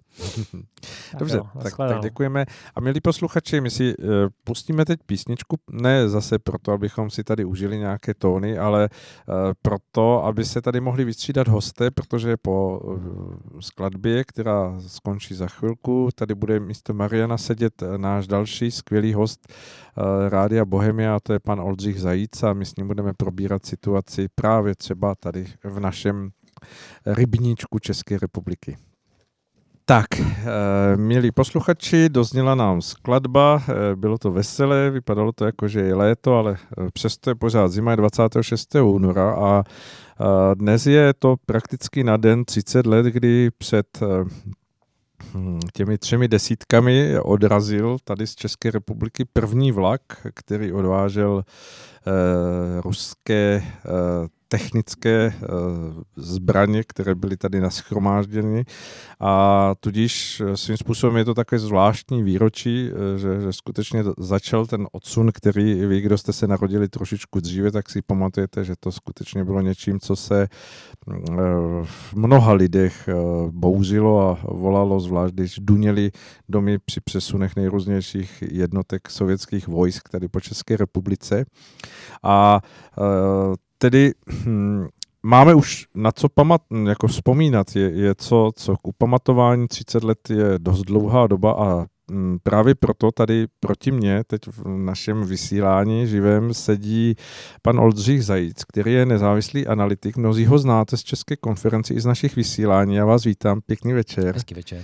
A jsem moc rád, že můžeme hovořit uh, o tom, co se děje, i o tom, co se vlastně už událo, udělat jakousi retrospektivu toho, co, co vy vidíte právě z pozice těch vašich mnohých analytických výzkumů, mínění lidí, toho, jak, jak, jak se liší pohled médií a pohled lidí jako jednotlivců. Tak eh, čím bychom začali? Chce, začneme něčím aktuálním, anebo, nebo chcete udělat nějakou no, zpětnou? Já se vždycky snažím být trošku pozitivní. Tak pojďme na to. Pozitivitu no, to vítáme. Ne, Aha, nebudete. Ne. Aha. to nebudu. Uh, už nějak jsem asi vyčerpaný hledáním toho pozitivního v momentě, kdy uh, opravdu už se snad nic pozitivního, teda z určitého pohledu, uh, nedá. Není to samozřejmě tak jako v, v absolutním slova Absolutní smyslu, ale, ale v hodnocení, jako bych řekl, té společnosti nebo té politiky uh-huh. nebo těch 30 let, to poslední dobou je velmi zoufalé teda aspoň z mého pohledu. Já eh, v první řadě teda chci říct, eh, jestli vůbec má smysl se o něčem bavit, když jste tady měli ty téma koronaviru, jestli, jestli vůbec má smysl tedy jako eh, ještě vzlížet k nějaké budoucnosti. Já doufám, že ano tedy. Doufáme to i my a samozřejmě ta velká internetová média, mainstreamová, ta jsou tím přeplněná, tak pojďme mi naopak jako kousek jinam a bavme se o věcech, které přece jsou důležité. Dobře. Eh, já tady eh, cítí, cítím eh, tou poslední dobu, ono to začalo v podstatě volbou prezidenta Miloše Zemana, respektive celou kauzou uprchlíků a pokračuje to samozřejmě Babišem a neziskovkama a tak dále. A hmm. Ono nelze k tomu přihlížet nebo, nebo pozorovat to, jako že se nic neděje, že to, je, že to je v pořádku. Ono to v pořádku není z mnoha důvodů, protože jsou tady eh, signály, které upozorní na to, že se děje cosi eh, nedemokratického, něco, co zavání cenzuru, něco, co zavání určitou názorovou šikanou, určitým, eh, určitým elitářstvím. A to jsou špatné symptomy. Vy jste řekl 30 let od odsunu Rus, sovětských, sovětských vojsk. vojsk. Eh, já si to samozřejmě pamatuju, i revoluci a všechno. Stál jsem taky v průvodech a na náměstích a hovořil jsem. Eh, tehdy ta doba byla euforická, hmm. bez diskuze. Eh, to očekávání bylo veliké, ta realita byla velké zklamání pro mnohé z nás. Já jsem samozřejmě měl rád i, i Karla Kryla a velmi dobře jsem pozoroval jeho zklamání už tehdy. Hmm. A i to, jak mu puklo srdce, Eh, to zklamání u něho bylo velmi velké, to očekávání možná ještě větší a právě proto. Ale to bychom se patlali v něčem, eh, na co má každý svůj názor a to, co mě nejvíc štve osobně, je, že na tohle to mají názor nejvíce dneska mladí lidé, kteří to vůbec nezažili. A to je ten problém. Opět se vrátím. 30 let odsun sovětských vojsk. Ono dnes se a každý hovoří plameně, mnozí hoří plameně, jak co bylo, jak co bylo za války, jak co bylo v 68. jak co bylo za revoluce, jak já nevím a, a tak dále. A těch, těch názorů a pravd já slyším tolik, hmm. že mi z toho jde hlava kolem. A jako analytik samozřejmě se opírám o nějaké fakta především a o nějaké souvislosti a nějakým způsobem to čtu. Čtu to tak, že pokud skomírající Eh, opozice sněmovní eh, čím dál tím více tlačí a on to začal, začal to Topka, začal to Kalousek už před let, kdy, kdy začaly volby na, na středních školách v Praze a, a tak dále. Že? A začal si vlastně jako nějakým způsobem oslovovat tu, tu mladou generaci, tak já tady cítím eh, obrovskou ideologizaci. Eh, cítím tady obrovskou dezinformaci, dez, respektive dezinterpretaci a naprosto účelovou. Eh, a celé bych to řekl, že my v podstatě pozorujeme eh, selhání elit. Ono už to tady bylo historicky, kdy, kdy Eh, lidé Čech, Moravy a Slezska vystřídali českou šlechtu za Habsburskou, mhm, protože no, prostě už to nemohli déle snést a řekli si, že cokoliv bude lepší než tedy ta česká v úvozovkách, řeknu, tehdejší slovy, nenažraná šlechta. Že? Eh, my jsme tady trošku v jiné pozici, ale selhání elit eh, evidentně, nebo k selhání elitám, selhání elit dochází, je to především selhání důvěry k těm elitám Neříkám, jestli to je dobře nebo špatně, protože elity by, by jako měly nějakým způsobem fungovat, měly by být respektovány, ale oni by si ten respekt měli zasloužit. A tady dochází k tomu, že ty elity prostě eh, většinový, většinou část tedy, eh, no, občanů naší země eh, zklamali. Hmm. A občané se rozhodli většinově, což ještě furt jsme v tou demokracii, aspoň pevně doufám a věřím, hledají nějakým způsobem kompromisy, hledají, jak kudy z toho Řešení ven. přirozeně. Ano. A v tom marném zoufalství si najdou uh, osobnosti, které nejsou z jejich pohledu ideální. My nemůžeme říct, že voliči Miloše Zemana jsou nekritičtí k Miloši Zemanovi, že voliči uh, Babiše jsou nekritičtí k Babišovi, že, že by věděli, že on je svatý a on je ten zachránce spasitel. On to tak není. Hmm. Oni, uh, tyto osobnosti, a ono se to děje v Americe, to není, jakoby řek, jako česká záležitost, to se děje v celé západní kultuře.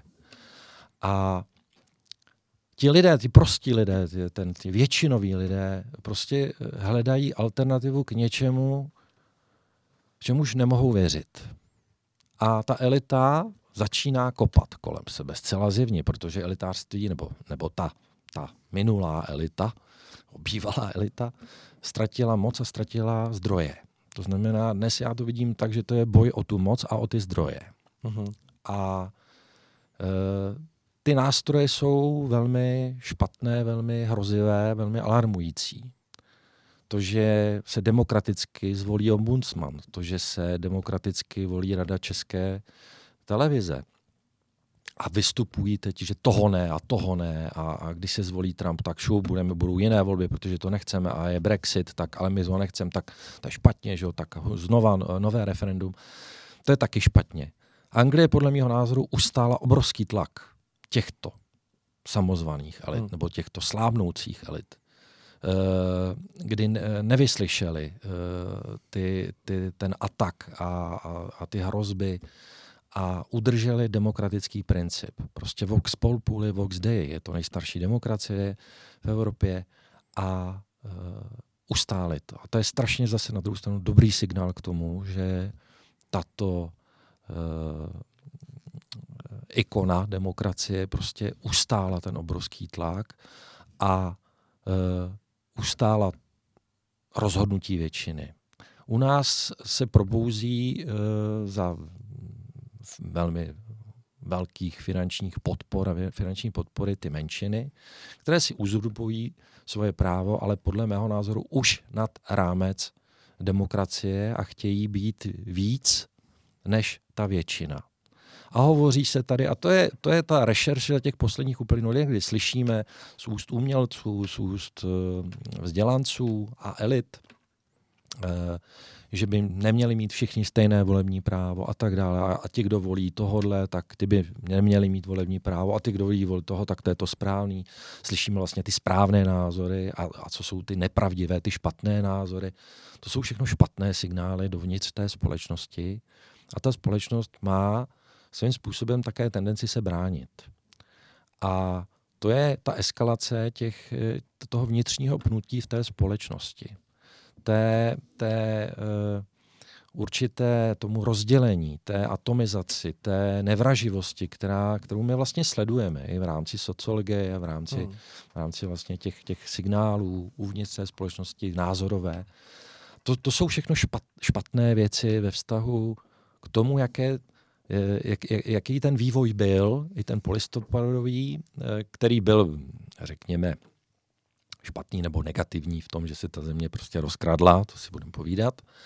A, a dobře, ale nicméně mi teď, dochá, teď dochází k té eh, další degradaci, eh, nebo respektive možná účelové rozhádanosti a účelové nevraživosti v rámci té společnosti a té, eh, tomu, co vlastně kdo jak nazývá pravdou a tím správným názorem a to ta diference mezi ty správné a názory prostě nemohu jinak, než že mi to asi co je už něco, co tady bylo. Nebylo to dobré, to, že se rozděluje společnost na tu, na tu správnou, na tu špatnou, na ty nadlidi a na ty podlidi. A e, jestli to je na úrovni názorové, tak je to úplně to samé. Hmm. My ještě nejsme naštěstí v situaci, kdyby, kdyby skutečně, protože ty menšiny, menšinové organizace nebo menšinové eh, ty, ty eh, neziskové organizace eh, říkají, že tady ohrožení demokracie naštěstí ne. Stále jsou volby, lidé se mohou rozhodnout. A pokud někdo považuje, že hrozba demokracie je většinový demokratický názor, tak to demokrat opravdu není. Ale tyto názory se v těch, zejména v tom mainstreamu se objevují velmi často. Zatímco jiné názory se neobjeví. Noviná, novináři už, nebo řada médií rezignovali na to, že e, pouští e, dva názory a jejich střet, jejich konfrontaci. Hmm. E, upouští od argumentace. Prostě dneska je názor pravda. A ta správná, nebo ta špatná. Už nejde vůbec o argumenty. To je špatně. Hmm. To znamená, já už e, jako analytik nemohu být v tomto směru pozitivní, byť to pozitivní, co v tom je, že Stále jsme demokracií, stále mohou uh, občané rozhodovat ve volbách, ale to co, to, co by nemělo být i mediálně, tak eh, nevím, proč nějaká nezisková organizace a její 18-letý, 20-letý představitel by měl hovořit o politologii, by měl hovořit, by měl odborník na historii, měl by být odborník na demokracii, měl by být odborník na správné a špatné názory. Tomu nerozumím. Hmm. Jo. Proto, když jsme jenom se spolu, pardon, bavili o tom, jestli se budeme bavit o Slovensku třeba, hmm. tak já jsem řekl, že takových rozumradů, který e, říkají, co by měli dělat Američané, jak by měli volit a co by měli dělat v Rusku, co by měli v Číně a co by měli dělat na Slovensku, že je jich strašně moc. Hmm. A že o tom by měli hovořit eh, lidé, kteří žijí na Slovensku, měli by být politologové, měli by tam být růz, zastoupení různé, různé názorové proudy, aby samozřejmě si ten člověk mohlo eh, o tom udělat svůj názor. A říkat, co je špatně v zahraničí a co je dobře a, a když si zvolí tohodle, tak to s nima dopadne a když ty, ty angličani či eh, Britové si odsouhlasí Brexit, tak to dopadne co je špatně. To je taky špatně. To je, to je taky něco, co, co mě zvedá ze židle, kdy se my, malá země, učíme poučovat velké, velké země, velké státy, Čínu, která je v podstatě nejstarší civilizací, kontinuální, myslím, na, eh, na planetě, tak eh, tam se to poučuje. Takže my tady budeme rušit eh, sochy a budeme dávat před americkou ambasádou různé názvy, tak jak to ostatně dělají američané ve Washingtonu před řa, řadu let. Jo. Ruskou ambasádou. Eh, před, pardon, před ruskou ambasádou samozřejmě a budeme všem ukazovat, teda těm špatným, pozor, těm špatným, že? protože už opět žijeme v době, já jsem žil v době, kdy ty špatní byly na té druhé straně, teď jsou zase tam na, tam, na tom. Překlopilo se, se to zase překlopilo, takže opět jsme tam, kde jsme byli, akorát se to jenom otočilo. Takže ale aspoň, že už víme teda, kdo je zase ten špatný, tak my jim teda ukážeme, je to malost. Je to projev české malosti, není v tom ani eh, kousek Eh, nějaké, nějakého nadhledu, nějaké diplomacie, nějaké moudrosti. nějaké moudrosti, přesně nějaké pokory. Eh, není v tom vůbec nic. Je to žabomyší válka, která má si přihnat nějaké politické body, nevím. Mhm. Ale eh, to jsou všechno symptomy, které jednoznačně svědčí o tom, že se ta společnost nějakým způsobem mění a že určitá část, a právě ta, bych řekl, nazveme to prostě elitářská, Eh, začíná kolem sebe čím dál tím víc nějakým způsobem kopat. Hmm. Uh, to, o čem hovoříte, mnozí to nazývají polarizací společnosti nebo názorovou polarizací, že se jakoby stávají dvě nějaké protistrany, které se snaží uh, hájit toho, ten svůj pohled. Nemyslíte si, že eh, vznik takových eh, institutů, jako je Milion chvilek pro demokracii a další, že, že to prostě patří k tomu veřejnému životu, nebo vy zatím čtete něco, něco víc, něco... Uh, tady se neděje nic, nic špatně.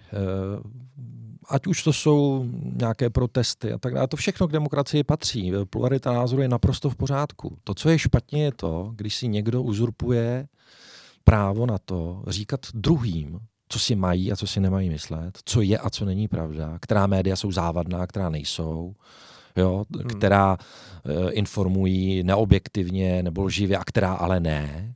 A když náhodou jo, no tak se nic neděje, to se stane, nebo to zahladíme, to je špatně. Já nemám vůbec nic, ať si vznikají organizace, ať, ať, ať bíjí na poplách, ať, ať zvedají nějaké ideje, ale tady to s ideou nemá nic společného. Tady je veřej, veřejný nepřítel, tady je ideologie úplně jednoznačná, tady jsou uvědomělí a neuvědomělí a to už tady všechno bylo. Hmm. A to jako, ne, že by to takhle špatně, já říkám svůj názor, že se mi to nelíbí, říkám, proč se mi to nelíbí, ono špatně, dobře, stejně jako neexistuje dobro a zlo a, a neexistuje negativní, pozitivní, to z toho všechno dělají lidi. Jo? E, všechno si vytváříme my sami. Ale to, co jakoby v té společnosti rezonuje a to, co ji e, rozděluje, není pluralita názorů, ale je to jednoznačný ukazatel, kdo je, kdo si myslí špatné a řekněme Eh, nebezpečné a nedemokratické věci, ale živé a kdo si myslí to správný. Hmm, rozumím.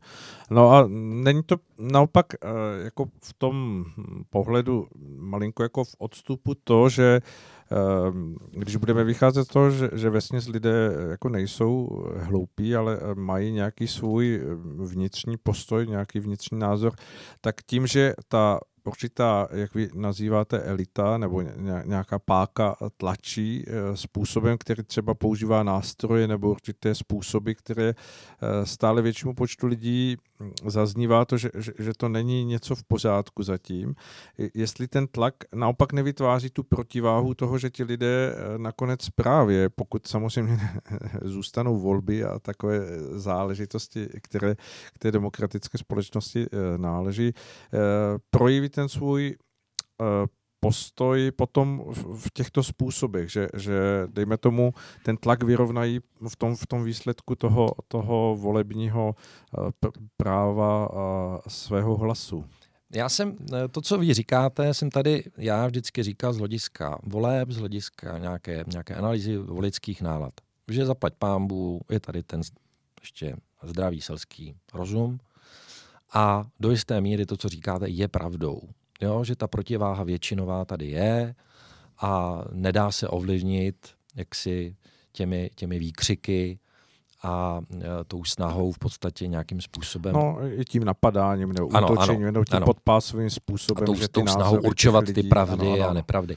To je, to je bez diskuze. Ale na druhou stranu je špatně a pokud bychom ty věci, pokud bychom nedefinovali, co je z hlediska demokracie toxické a nebezpečné a co ne. Hmm. Protože to, že mám názor ten, dám příklad, že nevnímám v Rusku nebo Rusko jako toho největšího světového nepřítele, neznamená to, že by tam nebyla kritika, ale že vnímám, že lže jak kamery, když to teď budu úplně to zjednoduším a, a, a odlehčím, že když budu tvrdit, že lže stejně Amerika jako Rusko, jako Čína, používají stejné prostředky, používají stejný marketing, politický a tak své dále. Zájmy. Oni samozřejmě hájí si své zájmy. A pokud nejsem teda a priori jednoznačně jakoby, jakoby protiruský, že mám špatný názor, pokud budeme tohle, tento přístup k vlastnímu názoru nebo k názoru jedince nebo, nebo většiny nebo části populace, pokud budeme eh, jak si nečinně přihlížet, že to je v pořádku, tak je to špatně. Hmm. My, my bychom měli říct, že tady především chybí respekt k názoru druhému. A to je přece ta podstata. Respekt jednomu jeden k druhému, my si můžeme říct každý svůj názor a měli bychom se vzájemně respektovat. Pokud by měla vzniknout nějaká diskuze, měla by, eh, měla by eh, být předloženy argumenty, ne názory, ne, nebo ne pocity. Jo?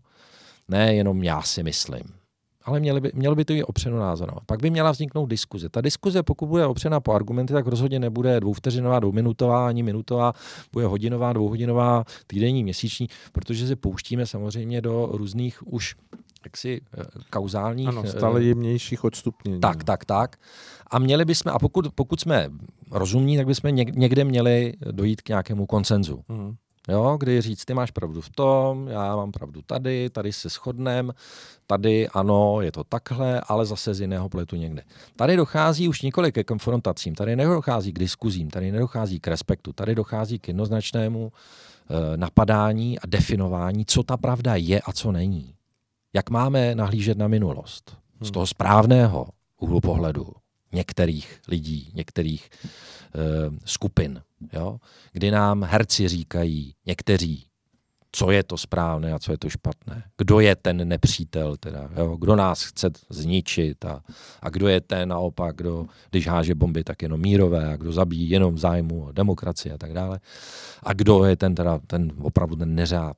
To jsou přece, to už je ideologie, to nemá ze snahou o tom, jak, jak, jak si sdělovat nějaké názory upřené o argumenty, sdělovat nějaká fakta, nic společného to už je zideologizovaný, to, to, to, to, to má vlastně jako vytvářet nějaké další animozity vůči skupině lidí, který nezdílí ten, nebo hmm. který sdílí jiný názor. To je přece to, to nemá ani s diskuzí, s respektem, ze snahou jenom jako sdělit svůj názor, nic společného. Tady už se opravdu vzývá k tomu, vy lidé, kteří si myslíte to správně, vy jste naši, vy jste v pořádku a kdo si myslí něco jiného, tak s tím se prostě nebudeme bavit a, a nejlépe mu opravdu odejmout hlasovací právo a tak dále. To jsou, to jsou výkřiky, které už tady historicky byly a Eh, ta, měli, by se, měli by jsme jasně, měli by je odmítnout politici, stejně tak jako eh, nedovolit přesně i to, co myslím, že udělali ODSK eh, a naprosto správně i, i politici, i, i ty elity, řekněme, nebo ty, které se považují za elity, by měli určité tendence sami odmítnout. Prostě nelze odejmout nebo nelze nevpustit pana Křečka, nově zvoleného buncmana, do úřadu. Hmm. Co to je? Hmm. Já můžu říct svůj názor, já můžu udělat protest, já můžu udělat demonstraci, ale proč? Ten člověk tam pracoval šest let, nikdo neřekl ani popel. To znamená, to je účelová záležitost. O tom si už já můžu udělat pak svůj názor. Samozřejmě, pokud uslyším já. Ale já jsem neslyšel žádné jako, nebo ty argumenty z ničeho najednou, kde se vzali. Prostě můj dojem je, že tam chtěli někoho jiného, šmitec. Protože to je dobrý penězovod. Stejně jako česká televize. Jo? Někdo z toho má dobrou živnost, bez diskuze, ten rozpočet je obrovský. Hmm. Jo? To je můj názor jako občana. Já si jsem schopný ho učinit na základě různých informačních zdrojů a na základě, řekněme, svého rozumu. Já jsem schopen se o tom bavit argumentačně. Nejsem schopen se bavit s člověkem, který odmítne jakýkoliv argument, řekne, ty tomu nerozumíš, nebo ty máš špatný názor, nebo já nevím, ty jsi zastánce těch e, nějakých lidí, kteří tady chtějí prostě tu nedemokracii a já nevím, a chtějí to všechno zničit a chtějí tady totalitu. To už nemá s argumentama hmm. jako nic společného. To znamená, e, mě, já nemám problém s tím, někdo řekne, mě nesouhlasím s volbou pana Křečka, nesouhlasím s volbou do Rady České televize něco. Ať řekne argument, a ať přijde někdo, kdo řekne, já s tím souhlasím a řekne argument. Hmm. A občan si může vybrat. Ale nicméně tady nejde o to, co si myslí lidi, tady je standardní demokratický proces volby jak členů rady, tak samozřejmě ombudsmana, který nemá hlavně žádnou výkonnou moc, ani pravomoc. A ten tlak, který je tady zase ze strany některých skupin, mě ovšem navádá, navádá k tomu, že se mám zamyslet, proč se to děje. Jo? A o tom by se prostě mělo mluvit. I o tom, proč si někdo myslí, že se to děje. Hmm. Nic víc, nic mín, protože pokud má právo na názor jedna strana, má samozřejmě i druhá. Pokud si může něco myslet jeden umělec, může si taky eh, druhý, ale některá média pouští jenom jedny, jednu skupinu s nějakým asi tím správným názorem, a do druhou tam radši nepouští, ty se objevují nikde, ty se objevují v těch špatných toxických médiích. To je přece něco, co jako analyticky musíme nějakým způsobem vyhodnotit, co se to děje. Bez ohledu na to, jestli sdílím ten nebo ten názor. Pokud někdo přijde a bude, bude říkat, eh, že Amerika je něco špatného a bude jenom negativní, jak je to taky špatně. Jo, ale já přece nemůžu nekriticky vzlížet k Evropské unii, nemůžu nekriticky vzlížet ani k Rusku, ani k Americe, ani, ani k Číně, ani, ani eh, v rámci naší malé kotlinky. Mě vadí na jednu, na jednu stranu uč, uč, eh, nekritičnost jedné skupiny lidí, kteří jsou nekritičtí, jak k Evropské unii, jak k tomu, co se dělo, eh, nebo čím Evropská unie jakoby prošla, protože tam, když jsme do ní vstupovali, tak to bylo trošku něco jiného a i ty přísliby toho, jak to bude fungovat, byly jiné, než co se děje teď. To samé se děje v podstatě snad to, to samé e, se děje se spoustou eh, jakoby, jiných, jiných procesních věcí, do kterých jako my vstupujeme jako Česká republika a nějakým způsobem bychom měli reagovat. Pro, mění se Amerika, mění se, mění se Rusko, mění se celý svět, mění se Čína, která samozřejmě nějakým způsobem vel, bude velmi zasahovat do, do ekonomiky celého světa. Hmm. Jo, a to, to i z hlediska bezpečnostních jakoby, záležitostí. Ale nelze ty věci jenom jednoznačně napadnout říct, to je špatně. Stejně tak, jako jsme se tady uh, historicky bavili o uprchlících, kdy já jsem dezinter, uh, jako odmít a dal jsem na pravou míru dezinterpretaci řady médií, že čeští uh, občané nechtějí uprchlíky. uprchlíky. To nikdy nebyla pravda. Nikdy. Žádný takový průzkum, který by řekl, že většina lidí nechce uprchlíky, neexistuje. My Češi odmítli uprchlíky bez pravidel. Hmm. Ano, to byla pravda. Nějakých, a eh, obava tam byla. Nastavení, která by byla průkazná. Tak, obava byla definována a vždycky tady pravidla byly. Hmm. Češi, Česká republika přijímala vždycky uprchlíky, má k tomu jasná, jasně definovaná pravidla a nebyl důvod je měnit. Jo? Čistě i z bezpečnostních důvodů. Hmm. To, že se objevily samozřejmě různé útoky a, a tak dále, na to česká veřejnost reagovala a reagovala tím, že řekla, ano, my máme strach. Hmm. Nic víc, nic míň. Ale nikdo nikdy a většinově neodmít pomoc slabým, dětem eh, a lidem ve válečných konfliktech. Nikdy nic takového nebylo. Přesto se z toho stala tak nesmyslná věc, kdy se stali odmítači a příznivci, což samo o sobě je, je paradoxní, protože nic takového. Jsou tady vítači, ano, jasně, nekritičtí. Jo? Ale nikdy tady nebyla ta druhá strana, která by jako jednoznačně řekla ne nikdy. Hmm the, jo, a, a z toho se stávají jenom účelové potom proklamace a deklarace, kdy se očerňuje ta, ta část skupiny lidí naprosto neopravdu, jsou xenofobové a tak dále. Jestli Česká republika nikdy nebyla, nebo, nebo občané naší, naší kotliny nikdy nebyli racisti a xenofobové, tak jako je to v Americe, to bylo ještě v 70. letech, kdy, kdy v řadě států Černoch prostě i homosexuál měli smůlu. Hmm. Tady to nikdy takové nebylo u nás. Jako je, je, v jedné z prvních zemí světa byly, měly ženy rovnoprávnost ve všech ohledech. Ve Švýcarsku snad získali volební právo v některé části, v některém kantonu až někdy v 70. letech. Jo. Takže my, my jsme nesmírně demokratickou zemí, nesmírně uh, jaksi liberárně smýšlející lidé že existují skupiny lidí, kteří ano, jsou nevraživí a antisemitické nálady tady byly, ale není to obraz našeho českého národa, českého člověka. Nikdy nebyla, nikdy nebude. To, že se objevují názory, empatie, eh, antipatie, ano, to tady bylo, je a nějaké skupiny lidí můžou být, ale nikdy z toho nebylo a nemůže se to definovat tak, že já odmítám přijímat uprchlíky bez pravidla a proto jsem xenofob. To je hmm. přece absolutní nesmysl. Ale tady se tohle využívají, tyhle ty nesmyslně, hm, bych řekl, dezinterpretační argumenty se používají jako argumenty a používají se jako očerňování eh, většinové části obyvatel naší země, kteří jako nechtějí nic jiného, než mít klid, chodit do práce, mít peníze, zaplatit si nájem, eh, koupit si jídlo, jet na dovolenou, koupit dětem něco, dát je na školy, mít zdravotnictví. O, to, o nic jiného nejde. Hmm. A nechceme, jo, jako ano, ta, ta, řekněme, životní úroveň z toho statistického hlediska nějakým způsobem stoupá, to znamená, ty lidi jsou jako relativně zase statisticky nikoli, nemůžeme to jako brát absolutně, ale statisticky eh, jakoby spokojení, do určité míry samozřejmě.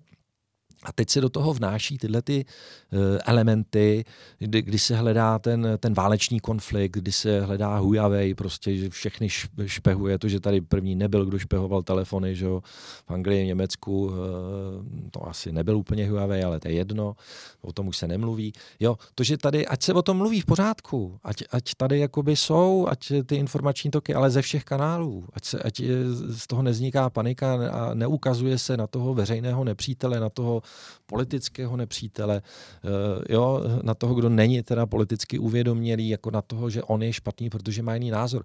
Tohle my musíme odmítnout, měli by to odmítnout ty politici, měli by to odmítnout umělci.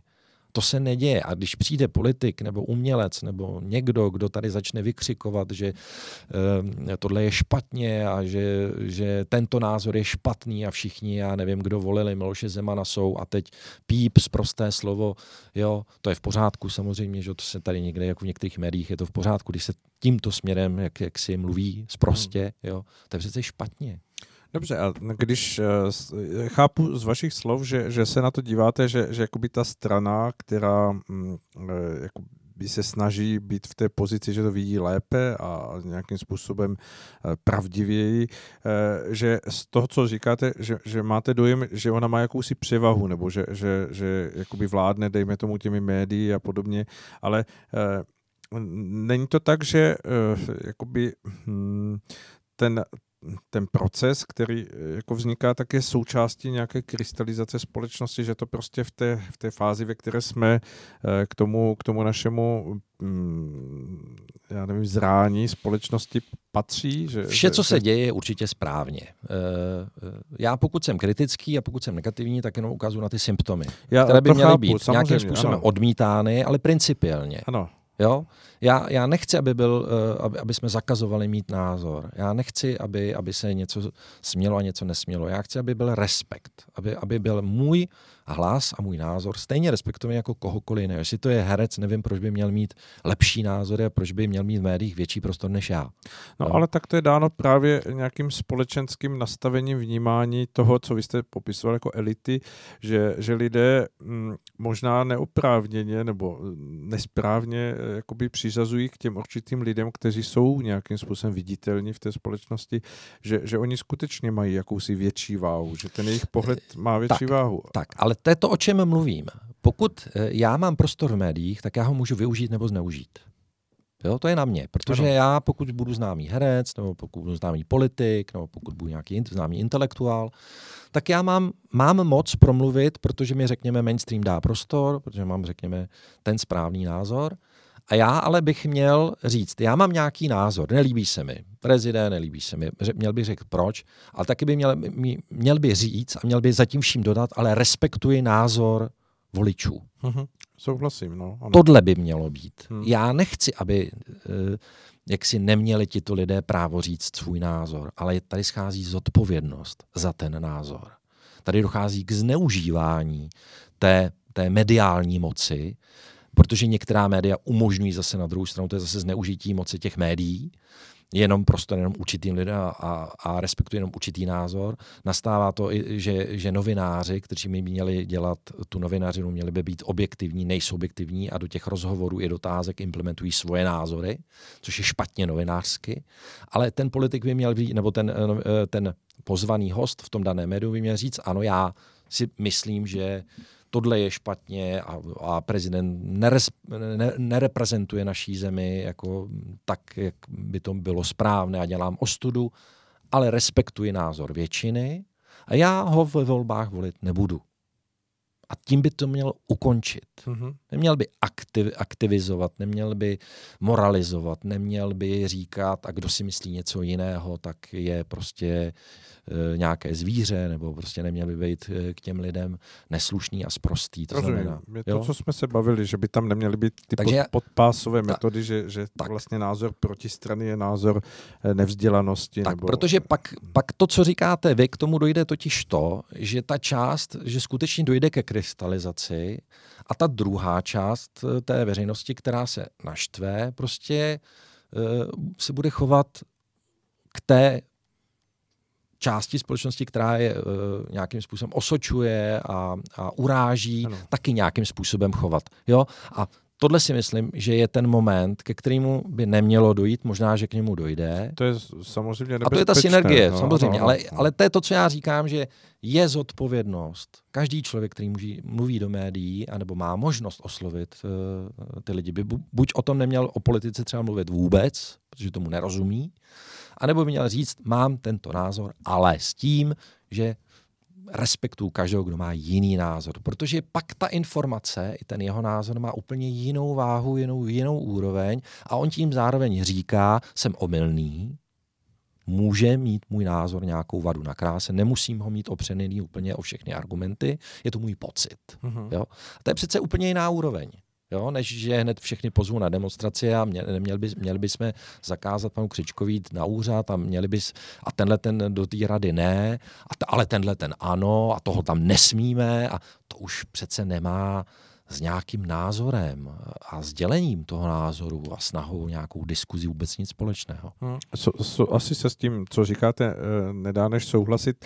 Na druhou stranu, eh, ten stav je takový, jaký je a hm, pojďme třeba zkusit hledat nástroje, co s tím udělat, protože vy hovoříte o tom, že by ti dotyční měli zaujmout postoj jakési větší věcnosti nebo odstupu a, a hovořit o tom, že neproklamují nějaký jako vyšší filozofický stupeň vědění nebo poznání, ale že, že, že hovoří za sebe, že, že to je jejich nějaký pohled.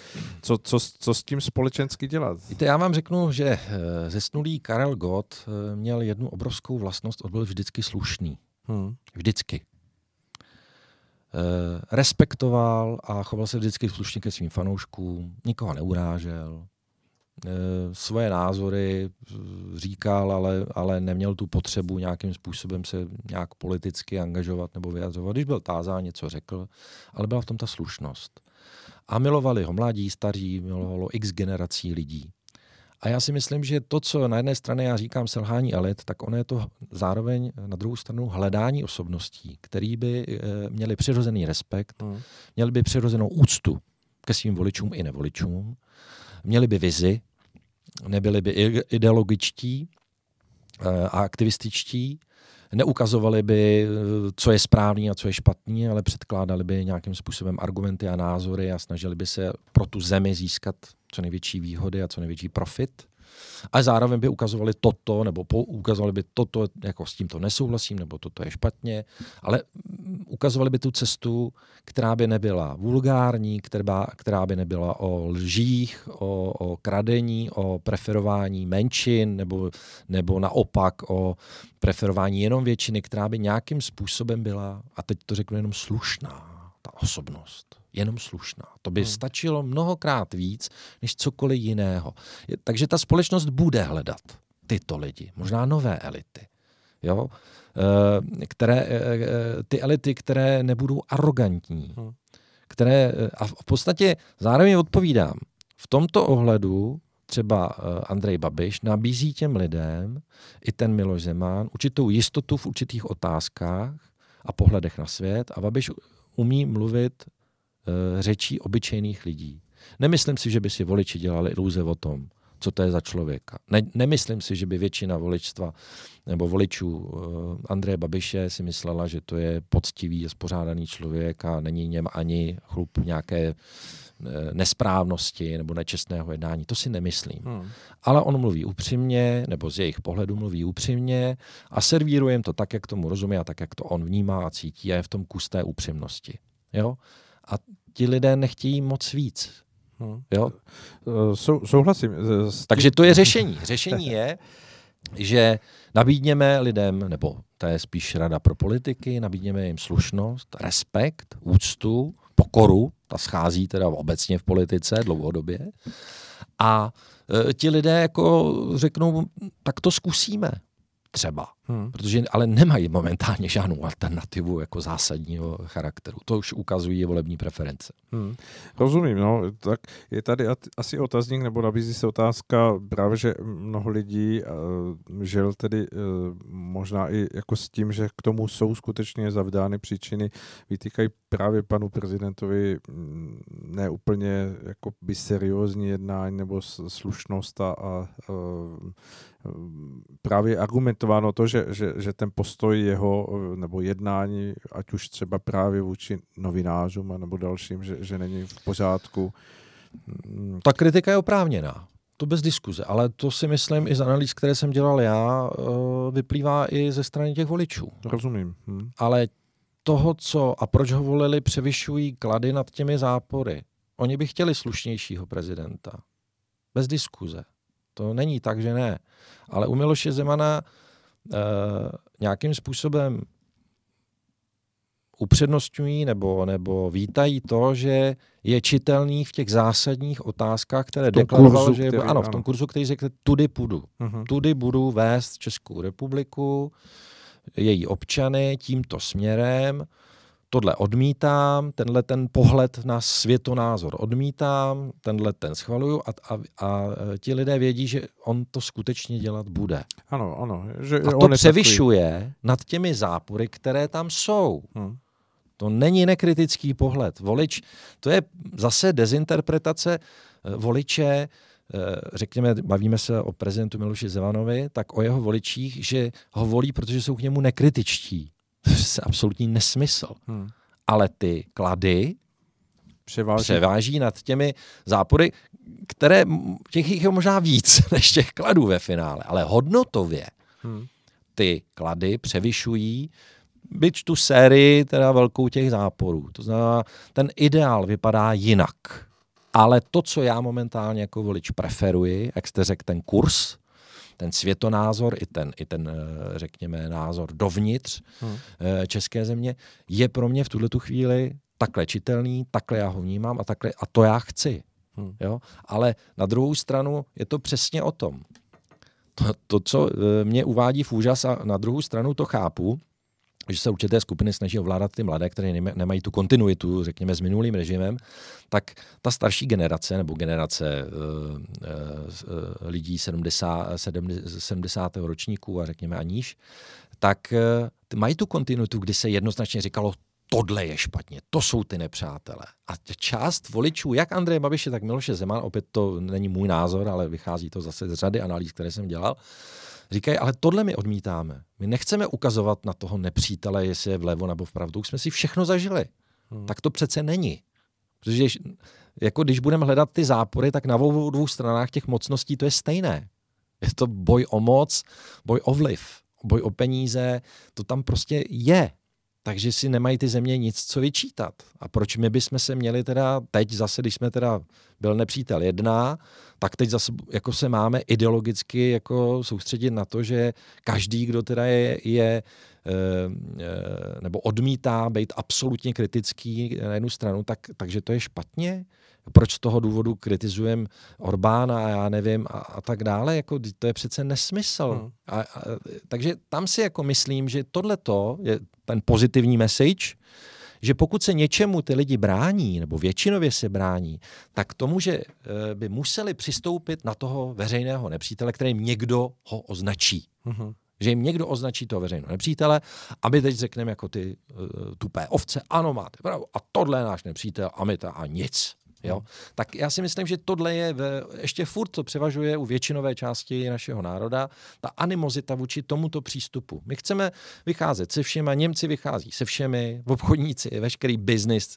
Jo? Jestli někdo brečí, že, že dneska e, jsou nějaké sankce na Rusko, jak jsou to němečtí biznismeni, kteří zase tlačí, aby se to zrušilo, protože tam to veselé roste, že jo? E, obchod jak s Čínou, tak s Ruskem. A, a my si zase máme hrát na ty Mirky Dušíny, který teda jako a takhle ne, teda a s těmi nikdy. To jsou oškliví a to teda jako opravdu ne. Přitom ta, ta historická paměť ještě furt zase u většinové části populace tady je. Hmm. Pamatujeme si Jugoslávie, pamatujeme si lži o, o Iráku a tak dále. Takže ta iluze, že je tady jediný hegemon pravdy a jediný hegemon zla, je prostě nepřijatelná pořád pro většinu lidí. Není to nekritické opět, ani vůči Rusku, ani o Americe. Je to o tom říct si pozor, takhle to přece jednoznačně není. Hmm. Ani nikdo není jednoznačně zlej nebo zlý nebo dobrý. Vždycky tam je něco, jo, co, co je to dobr, eh, dobrého nebo něco zlého vždycky. A to je potřeba dát na stůl ty, ta, ty fakta a říci, tak s tím můžeme dělat tohle, tohle ale už ne, a s tím nemůžeme dělat to a tohle taky ne. A my nejsme v pozici, kdyby jsme si mohli nějakým způsobem jako země vybírat, s kým jo a s kým ne. Buď to budeme opravdu jenom už služebníci. Nějaké, ať už Evropské unie, Německa, někoho. A my nejsme ty, eh, my jsme malý štěkací psík, který se chce ukázat jako, že zatočíme s tou Čínou, zatočíme s tím Ruskem, ale upřímně řečeno, to je póza, která je, nám to nic nepřidá. A není to o tom být nekritický. Opět říkám, není to o tom být nekritický, ale my nemáme na to. Ne, nejsme v pozici, kdyby jsme někomu měli ukazovat. jako kdo co dělá špatně. My o tom můžeme říct, my na to můžeme upozorňovat, můžeme dělat demonstrace, můžeme dělat výzvy. Proč ne? Naprosto v pořádku, ale nemůžeme poučovat. Opět tady schizí pokora, nadhled, ale ne ve vztahu k těm systémům, ale k těm lidem, které tam, který tam žijí v těch zemích. Uh-huh. To je přece zase opět ta elementární záležitost. Hmm. Jo? A my bychom si měli, měli eh, předně udělat pořádek tady, my bychom se předně měli zabývat uh, vzájemnými mezilidskými vztahy. Uh, do dneška, zmínil jste 30 let, tady není důchodová reforma, není tady školní, školská reforma. Schází tady mnoho věcí, mnoho aspektů pro to, aby se tady těm lidem primárně žilo dobře. A do světa se můžeme kouknout, ale taky s jistým odstupem, pokorou a ne nekriticky. Jo, opět upozorňuji, to není být nekritický. Ale ono e, začít žít v Americe, Amerika není New York, Amerika je velká země a ono tam taky e, je přes 50 milionů lidí, kteří nedosáhnou na zdravotní pojištění. Ono to taky není jako meka, meka všeho, hmm. toho nejlepšího, nejúžasnějšího. A je potřeba si e, uvědomit, že každý ten systém, každá ta velká země má svoje klady a zápory. A my bychom měli umět jako i politicky, i vnitřně, i, i, i jako jako stát využít naší pozici a snažit se nějakým způsobem být diplomatičtí, být neutrální, ale informovat, ptát se, eh, jasně, ale eh, vyři, vyříkávat si určité věci, nebýt zase jako úplně poslušní, ale na, dru, na jednu stranu nemůžeme být štěkat jenom na jednu stranu hmm. a na druhou naprosto nekriticky si nechat líbit úplně všechno a, zna, a zapomenout na to všechno zlý a tvářit se, že nic takového není. To, mě, to je primárně špatně. Buď to buďme kritičtí ke všemu a ke všem stejně, jo, protože tady není žádný stát, ani žádná vláda, ani žádný systém, který by čněl nad všemi, stejně jako žádný rodič nemá patent na rodičovství a na to, jak správně vychovat svoje dítě. Tak žádná země taková, která by tady dodržovala všechna práva, byla jenom pravdomluvná, tak nic takového neexistuje. Jo. Mm, samozřejmě. A mm, ještě, když e, na to navážu, vlastně na tu vaši mm, možná vyslovenou i nevyslovenou otázku, jak vytvořit podmínky pro to, aby tady dozráli teda ti, ti dejme tomu, budoucí politici nebo ti lidé, kteří vystoupí z toho davu, budou mít v sobě tu slušnost a budou do určité míry schopni splňovat to, co vy říkáte, tu, tu skutečně ten nadhled, e, jakousi... Je to velký problém etiku. Je to velký problém, protože tito lidé do politiky jít nechtějí. Hmm. To je bohužel fakt. To znamená nějaké... Ale myslíte si, že existují ti lidé? Existují, že jsou... ale, ale důvod, proč tam nejdou, je právě ten, eh, že ta politika rozhodně není čestná disciplína. Není to férová disciplína. Eh, je to zákulisní záležitost, je to zákulis o moci a o penězích a eh, jeden člověk nezmůže nic. Musí mít minimálně tým lidí, hmm. kteří jsou schopní pardon, něčemu odolat a obětovat. Hmm. Protože tohle je oběť.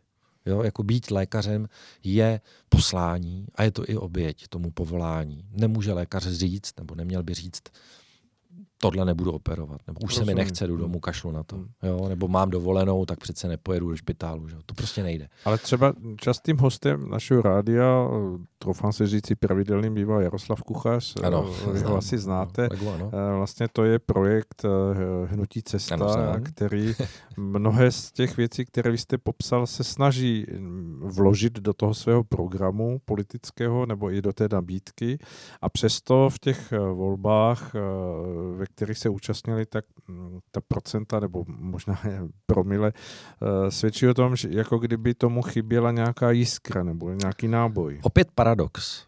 Všichni lidi, lidé chtějí lásku, mír, pohodu, přesto se hádají, podvádějí, lžou, chtějí pravdu, že jo, chtějí upřímnost, ale sami to samozřejmě nedělají. A to, co jsem řekl, ta poptávka po, po někom, takovým jako ideálu toho politika, je, ale ti lidé paradoxně uvěří pouze těm, kteří jdou přes mrtvoly, jsou to sobci, jsou to egoisti a dokáží, eh, mají politický marketing, mají za sebou samozřejmě nějaké peníze, dokáží proniknout do všech těch médií, jsou sugestivní a eh, dokáží přesvědčit ty lidi, že to, co říkají, je pravda. Hmm. A to je, eh, to je právě opět zase ten mediální marketing, eh, práce stylistů, všeho, to znamená, je to, je to, je to divadlo, je to hmm. komedie. No. Ale ten člověk, který by jako se do toho uvázal, jako jít a vstoupit, tak by musel projít vlastně tím showbiznesem ano, politickým, tou mašinerií od základů a musel by projít nesmírně těžkou, psychicky náročnou, fyzicky i finančně cestou mezi těmi všemi už stávajícími samozřejmě matadory, kteří už tohleto prostředí znají velmi dobře, umí reagovat, umí útočit, umí dávat podpásovky, umí si najít ty správné informace a on by to musel ustát. Hmm. To je samozřejmě obrovský problém. To je morální problém, etický problém, lidský problém. A já silně pochybuji, že lékař, který by mohl být opravdu, řekněme, tou, tou, tou osobností uznávanou, respektovanou a modrý člověk, eh, kdyby, když se rozhodne, jestli se dál bude věnovat tomu, co vnímá jako poslání, nebo eh, na ten pedestal na ten oltář prostě dát tu, tu svoji, eh, to svoje vzdělání, tu hmm. svoji snahu pomáhat lidem a všechny ty příběhy a ten kumšt, nebo respektive to řemeslo, což jako i to lékařství je, do určité míry samozřejmě řemeslo, ale to, um, tu, tu práci, protože když člověk přestane operovat na měsíc, na dva, tak samozřejmě už je to problém, ne, po deseti letech se jen tak na operační sál jako nemůže vrátit jen tak. Takže musí si říct, ne, končím to, tady to jako věsím na hřebík a teď budu se věnovat jenom teda těm, těm občanům, té zemi, ať to stojí, co to stojí a musí čelit útokům, dopadům a negaci. To ono je paradoxní, že samozřejmě ten Andrej Babiš na jednu stranu má voličskou podporu, ne nekritickou ze strany svých, svých voličů a na druhou stranu samozřejmě musí čelit obrovské negaci. Jo? Hmm. A uh, ať už je pravda o něm, a opět eh, neříkám, že by neměly být eh, vynášeny informace, které mm, jsou podloženy fakty o nějakých jeho aktivitách a o tom, co si kdo myslí, naprosto v pořádku. Tak ale on, pokud eh, má snahu nějakým způsobem tu zemi vést a má snahu samozřejmě dostat svým slibům a slovům, tak se musí s touto negací nějakým způsobem, kterou si i částečně zavinil pochopitelně sám, musí tomu čelit. A je to logicky, on vyvolává obrovské emoce. U obou dvou skupin uh, voličů nebo jeho nevoličů. Hmm. To znamená v rámci té společnosti. To byl i Václav Klaus svého času samozřejmě. I, i Václav Havel. A i Miloš Zeman. A, a je to, že čím samozřejmě, to je ten obrovský problém, jestli, jestli ten, člo, ten člověk nemůže být úplně neegoistický, nemů, nemůže být úplně jako, ne, nemůže to být melancholik, eh, nemůže to být člověk, který si o sobě přečte něco špatného, rozklepe se a, a, a uteče, musí to být člověk nesmírně odolný psychicky, tudíž eh, tady, tady by musel sedět eh, psycholog nebo psychiatr, který by o, o, o té lidské povaze řekl víc, ale musí to být nesmírně odolný člověk, to znamená, on musí mít i v podstatě negativní, bych řekl, eh, charakteristiky, vlastnosti, které byste třeba u partnera nebo u partnerky úplně nechtěl, hmm. ale pro toho politika je to nezbytné.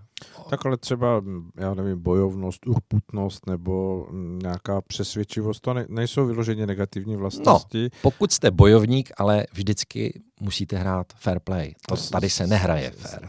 Souhlasím. Jo? No a tak o tom, co hovoříme, tak z toho vyplývá, že buď jako by celý ten projekt Hnutí cesta vy vnímáte za sebe jako nedostačující, anebo že, že tam nejsou lidé, že myšlenky jsou dobří, do, teda, pardon, dobré, a, ale ti lidé nejsou zatím vyzráli pro ten... Já to řeknu uh, takhle, ta myšlenka je dobrá, nelze tomu nic vytknout.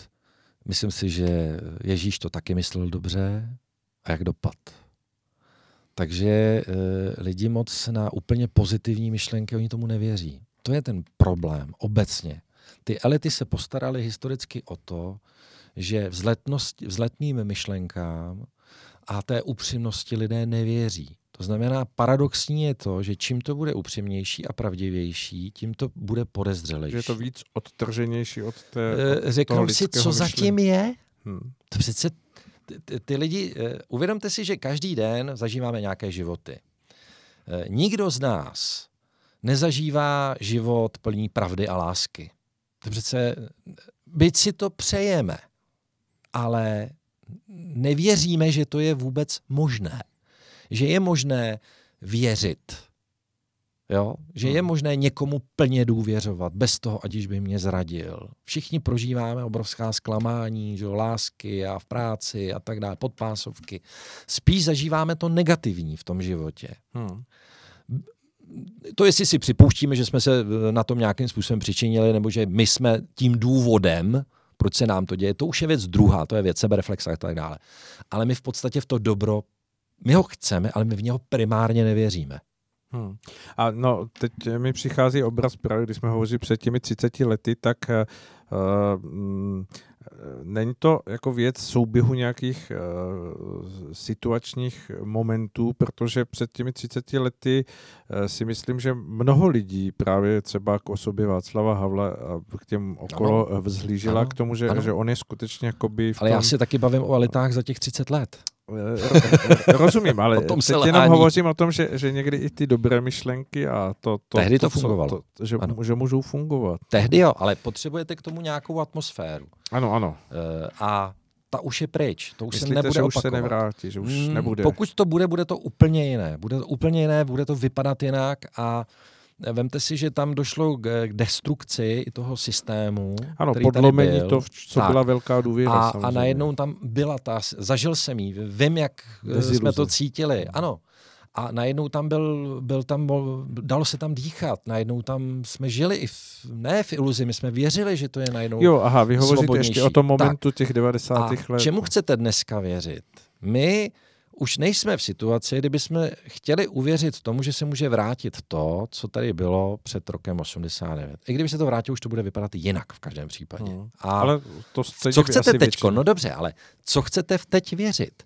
Je pro ty lidi daleko akceptovatelnější, dneska je paradoxně pro lidi daleko akceptovatelnější, který, který přijde a řekne, tak trošku jsem zloděj, trošku jsem lhář, hele, ale jinak jsem férový kluk a to, co řeknu, hele, já, mě už se to nebaví, já už jako chci s těma velkýma lhářema, velkýma zlodějema zatočit, ale jako sám samozřejmě jako něco občas, jo, ale ne takhle ve velkým. A mě to štve a já s těma velkýma opravdu vymetu tady jako koberec a sál a nastavím úplně jiný podmínky, protože už mě to prostě štve. Ten je uvěřitelnější, než kdyby člověk přišel a řekl by, všechny vás miluji, jo, chci jenom lásku, chci mír, jo, chci štěstí a, a e, zato, zatočím s korupcí, protože ta je špatná. Jak to chcete udělat? Vy nemůžete, nemůžete e, v podstatě e, vyklidit Augiášův ch- v chlév tím, že tam přijdete a budete kázat o morálce. To prostě nejde. Jo, Sodoma Gomora taky úplně nezanikla tím, že by hospodin tam přišel a všem domluvil. Že jo. Tam jako to nedopadlo úplně dobře. Takže eh, je to, je to o tom, že ti lidé věří, že Gaunery může v podstatě vyhnat zase jenom Gauner. Ale ne Gauner, který tady 30 let eh, v podstatě se tvářil jako mesiáš, ale pumpoval si z toho státu a z těch danových poplatníků, co mohl. Že jo? Rozumím. Takže to je ten problém. Uh, jo, že, že jde o tu formu, jde o formu, jde o způsob, jde o spoustu věcí a podstatné je, aby ti lidé uvěřili i těm slovům a Milošovi Zemanovi věří. Hmm. Protože on nemá žádné haciendy někde v Portugalsku a v zahraničí, eh, jí česká jídla, ho- holdoval kouření, holdoval becherovce. Bylo to upřímné. To, to, jestli to je, jestli se mi to líbí nebo nelíbí, je věc druhá. Ale on to skutečně dělal, protože to je tak čitelný cítil. prostě. No, je tak, je čitelný. Hmm. A když vám někdo 30 let bude říkat, že příští volby, když vyhraju, tak já nevím, snížím tohle a zvýším tamhle to a postavím tohle a ono se těch 30 let nic furt neděje a furt se jenom víc jenom zadlužujeme, zadlužujeme a více jenom dozvídáme, že se krade a krade, tak je někde problém. Hmm. Tak čemu já mám vlastně věřit? Mám teda věřit, co je ta pravda? Mám věřit každému, kdo řekne, že to se mnou myslí dobře, mám mu věřit? No a To je jakoby problém už té souhlasím, ale, společnosti. Jo? No a není to tak trochu jakoby otázka i nějaké jako personálního přesvědčení toho člověka, že, že by skutečně měl mm, schopnost nějakého mm, eh, jakoby mm, znovu nastavení té atmosféry, prostě, že by to z něho nějakým způsobem vystupovalo natolik, že by, že by byl uvěřitelný i s těmi svými ideály. Zasahujeme do politického marketingu a je to politický marketing. Eh, Lidé, eh, nebo většinově se lidé rozhodují podle emocí. Nikoli podle nějakých racionálních jakoby, záležitostí argumentů. Líbí, nelíbí. Věřím, hmm. nevěřím. Nic jiného v tom není. E, političtí marketéři velmi dobře vědí, nebo když chtějí, tak vědí, jo, co na lidi a jak, jak, na nějakou skupinu, co funguje, co nefunguje. Vědí to, vědí to marketéři v marketingu samozřejmě, kteří hmm. používají různé věci, kdy lidé jsou schopní říct, e, my nevěříme reklamám. Hmm. A nevěřím tomu, co je na billboardu. Stejně samozřejmě podpravé vnímání tam funguje a Jasně, stejně si ten produkt kupují. A e, to jsou všechno jakoby věci, ale já teď, já se o tom bavím z pozice toho obyčejného člověka, který v podstatě je zklamán ze všech těch slibů a příslibů a, a, a toho, toho, toho, té čestnosti a té, té morálky a tak dále. A jediné, čeho se mu dosáhlo, byly lži, Ehm, o pokoře se nebavíme, ehm, nedůvěra, arogance. A ten člověk si říká, tak já jsem ten volič, tenhle ten se mi líbí, no nelíbí se na něm to, to, to, ale tak já mu tu šanci dám. Už v podstatě hledá ze zoufalství to, to stéblo, ano, nebo ano. tu možnost, hledá ty alternativy, ale paradoxně je tam to, co říkáte vy, když, když se na té obrazovce objeví člověk, který všechno bude myslet upřímně, já si řeknu, no jo, ale chci já tomu vlastně věřit. Co když je to zase jenom habaďůra? Hmm. Je to strašně těžká disciplína jít na trh před společnost s nějakou čistou myšlenkou, protože ty čisté myšlenky už byly dekla- degradovány a deklasovány právě těmi porevolučními elitami, které s nimi zatočili, které je znehodnotili, které je zdiskreditovali a v podstatě z nich udělali jenom prázdná slova to je celý problém. Hmm. Dobře, uh, tady kolega z reži už na mě ukazuje, že, že, že přetahujeme. To už možná i posluchači. Už věřím, už věřím že, že, že to uteklo uh, i posluchačům velice rychle, protože hovoříte zajímavě. Uh, Poslední otázka, já jsem na vás jí měl jako první, ale uh, nechtěl jsem do toho vstupovat. Uh, vy jako analytik do, dobře asi rozlišíte, um, ale mnoho lidí to nedokáže, když slyší právě z médií, že o politikovi, který hovoří, že chce lidem pomáhat a že, že má nějaké i cesty, že, že o jednom hovořeno, že to je populista a, a o druhém, který říká takticky, prakticky shodné věci, tak, tak on, on je jakoby médií označený jako ten, ten správný. Tak, je to o významu toho slova. Uh, politika je populismus. No, nic víc, nic mít. Nemůže to být jinak. Ono to totiž není ale nic negativního, protože tím, že já chci vyhrát volby, tak já musím něco slíbit. A for je v tom, že když já je vyhraju, tak v podstatě dobré je to, že já se budu snažit, byť jsem to řekl, abych nalákal tu pozornost, to splnit. To je pro ty lidi dobré. To znamená, kdyby nebylo populismu, tak by v podstatě nebyly žádné deklarace toho, že se něco sníží, že se sníží daně a tak dále. Hmm. Protože já bych vlastně neměl potřebu se těm lidem zalíbit a řekl bych, nic nebude stát musí šlapat, zlikvidujeme dluh, takže zdražíme daně, zdražíme všechno, protože stát musí fungovat a my potřebujeme peníze, aby jsme měli budget na to, když bude zlé. Mm-hmm. Jo? Mhm. No tak by vás asi nikdo nezvolil. Mm. Takže já si řeknu, aha, musím těm lidem něco slíbit, tak já zvýším důchod. Jo? Nevím vůbec jak, ale chci, aby mě zvolili. V momentě, kdy mě zvolí, já jsem premiérem, já jsem ve vládě a řeknu, aha, ale já to slíbil a budu chtít být příště také zvolen. Mm-hmm. Takže to nějak musím udělat. To znamená, pro eh, voliče je v podstatě tohleto pozitivní jev. U nás se to se populistům říká, že jsou to lidé, kteří, eh, řekněme, se to začalo používat s těmi uprchlíky, že, eh, že jsou to extrémisti a, a že, že se snaží právě těm lidem slibovat prostě populisticky to, co chtějí slyšet. Ale to je protimluv protože to chce každý politik, chce být zvolen a proto říká voličům samozřejmě to, co chtějí slyšet, naprosto logicky a je to na, z hlediska voličů je to naprosto v pořádku. Já chci od politika slyšet, že, že, že chci uh, mít nižší daně, nižší nájmy, nižší ceny bytů, že chci mít pořádek, co se týče uh, přijímání uprchlíků, řeknu teď jako řeknu nějaký profil nějakého voliče, jo. Uh-huh. A když mi to ten politik řekne, no tak já řeknu, tak já tě zvolím a takhle přece to funguje. A když ale ty to nesplníš, tak já tě za čtyři roky zase nezvolím, zvolím si někoho jiného. Takhle to přesně funguje. Ano, pokud je to populismus, tak je pozitivní. To znamená, u nás se to jakoby používá k očerňování, Ano, jako k jako, jako negativní, takže se dneska jako strany, které reflektují v podstatě ano, názor nějaké části obyvatel, eh, voličů, eh, tak a říkají to co, to, co chtějí slyšet, že jsou to populisti a extrémisti. Ale řeknu ještě jednu pozitivní věc. To, co je v podstatě velmi zajímavé a je to dobré, že eh, lidé nesahají po extremismu. Upřímně řečeno, to, že se eh, SPD označuje za extremistickou stranu, s pravém slova, slova je to nesmysl, protože všechny strany, které jsou, eh, které eh, mohou kandidovat ve volbách, musí splňovat zákony Mhm. eh, České republiky. To znamená, pokud by to byla skutečně extremistická strana, tak by nesměla vůbec by nebyla zaregistrována, nebo by Aha. ministerstvo vnitro zrušilo. To znamená, opět jsou to všechno strany, které deklarují demokratické principy. Kdyby to tak nebylo, nemohou kandidovat a nemohou vůbec být ani zaregistrovány. Mhm. To znamená, i to je celé nesmysl. Ale to, co je fakt, je, že, a je to opravdu, já jsem třeba sledoval 12 let vztah eh, Čechů, Morovanů a Slezanů k extremismu. On se v podstatě kontinuálně snižuje. To znamená, lidé nechtějí volit extrém. Hmm. To, jo, to je další nesmysl, kdy je očerňování populistické, extremistické strany. Ne. Češi nechtějí žádný extrémy. Češi chtějí jenom pořádek. Chtějí, aby měli to, měli to svoje, Běh aby neměli žádné zákazy a příkazy a omezení, protože to, co funguje, relativně funguje dobře a e, tak by to mělo zůstat. Hmm.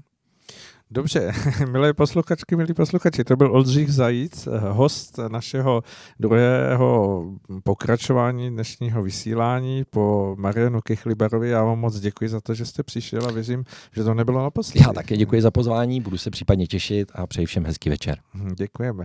Milí posluchači, to je opravdu vše a mě nezbývá, než se s vámi rozloučit slovy, která používáme tady s Karlem Křížem a to je věřme, že bude lépe a dělejme věci tak, aby lépe bylo. Krásný večer.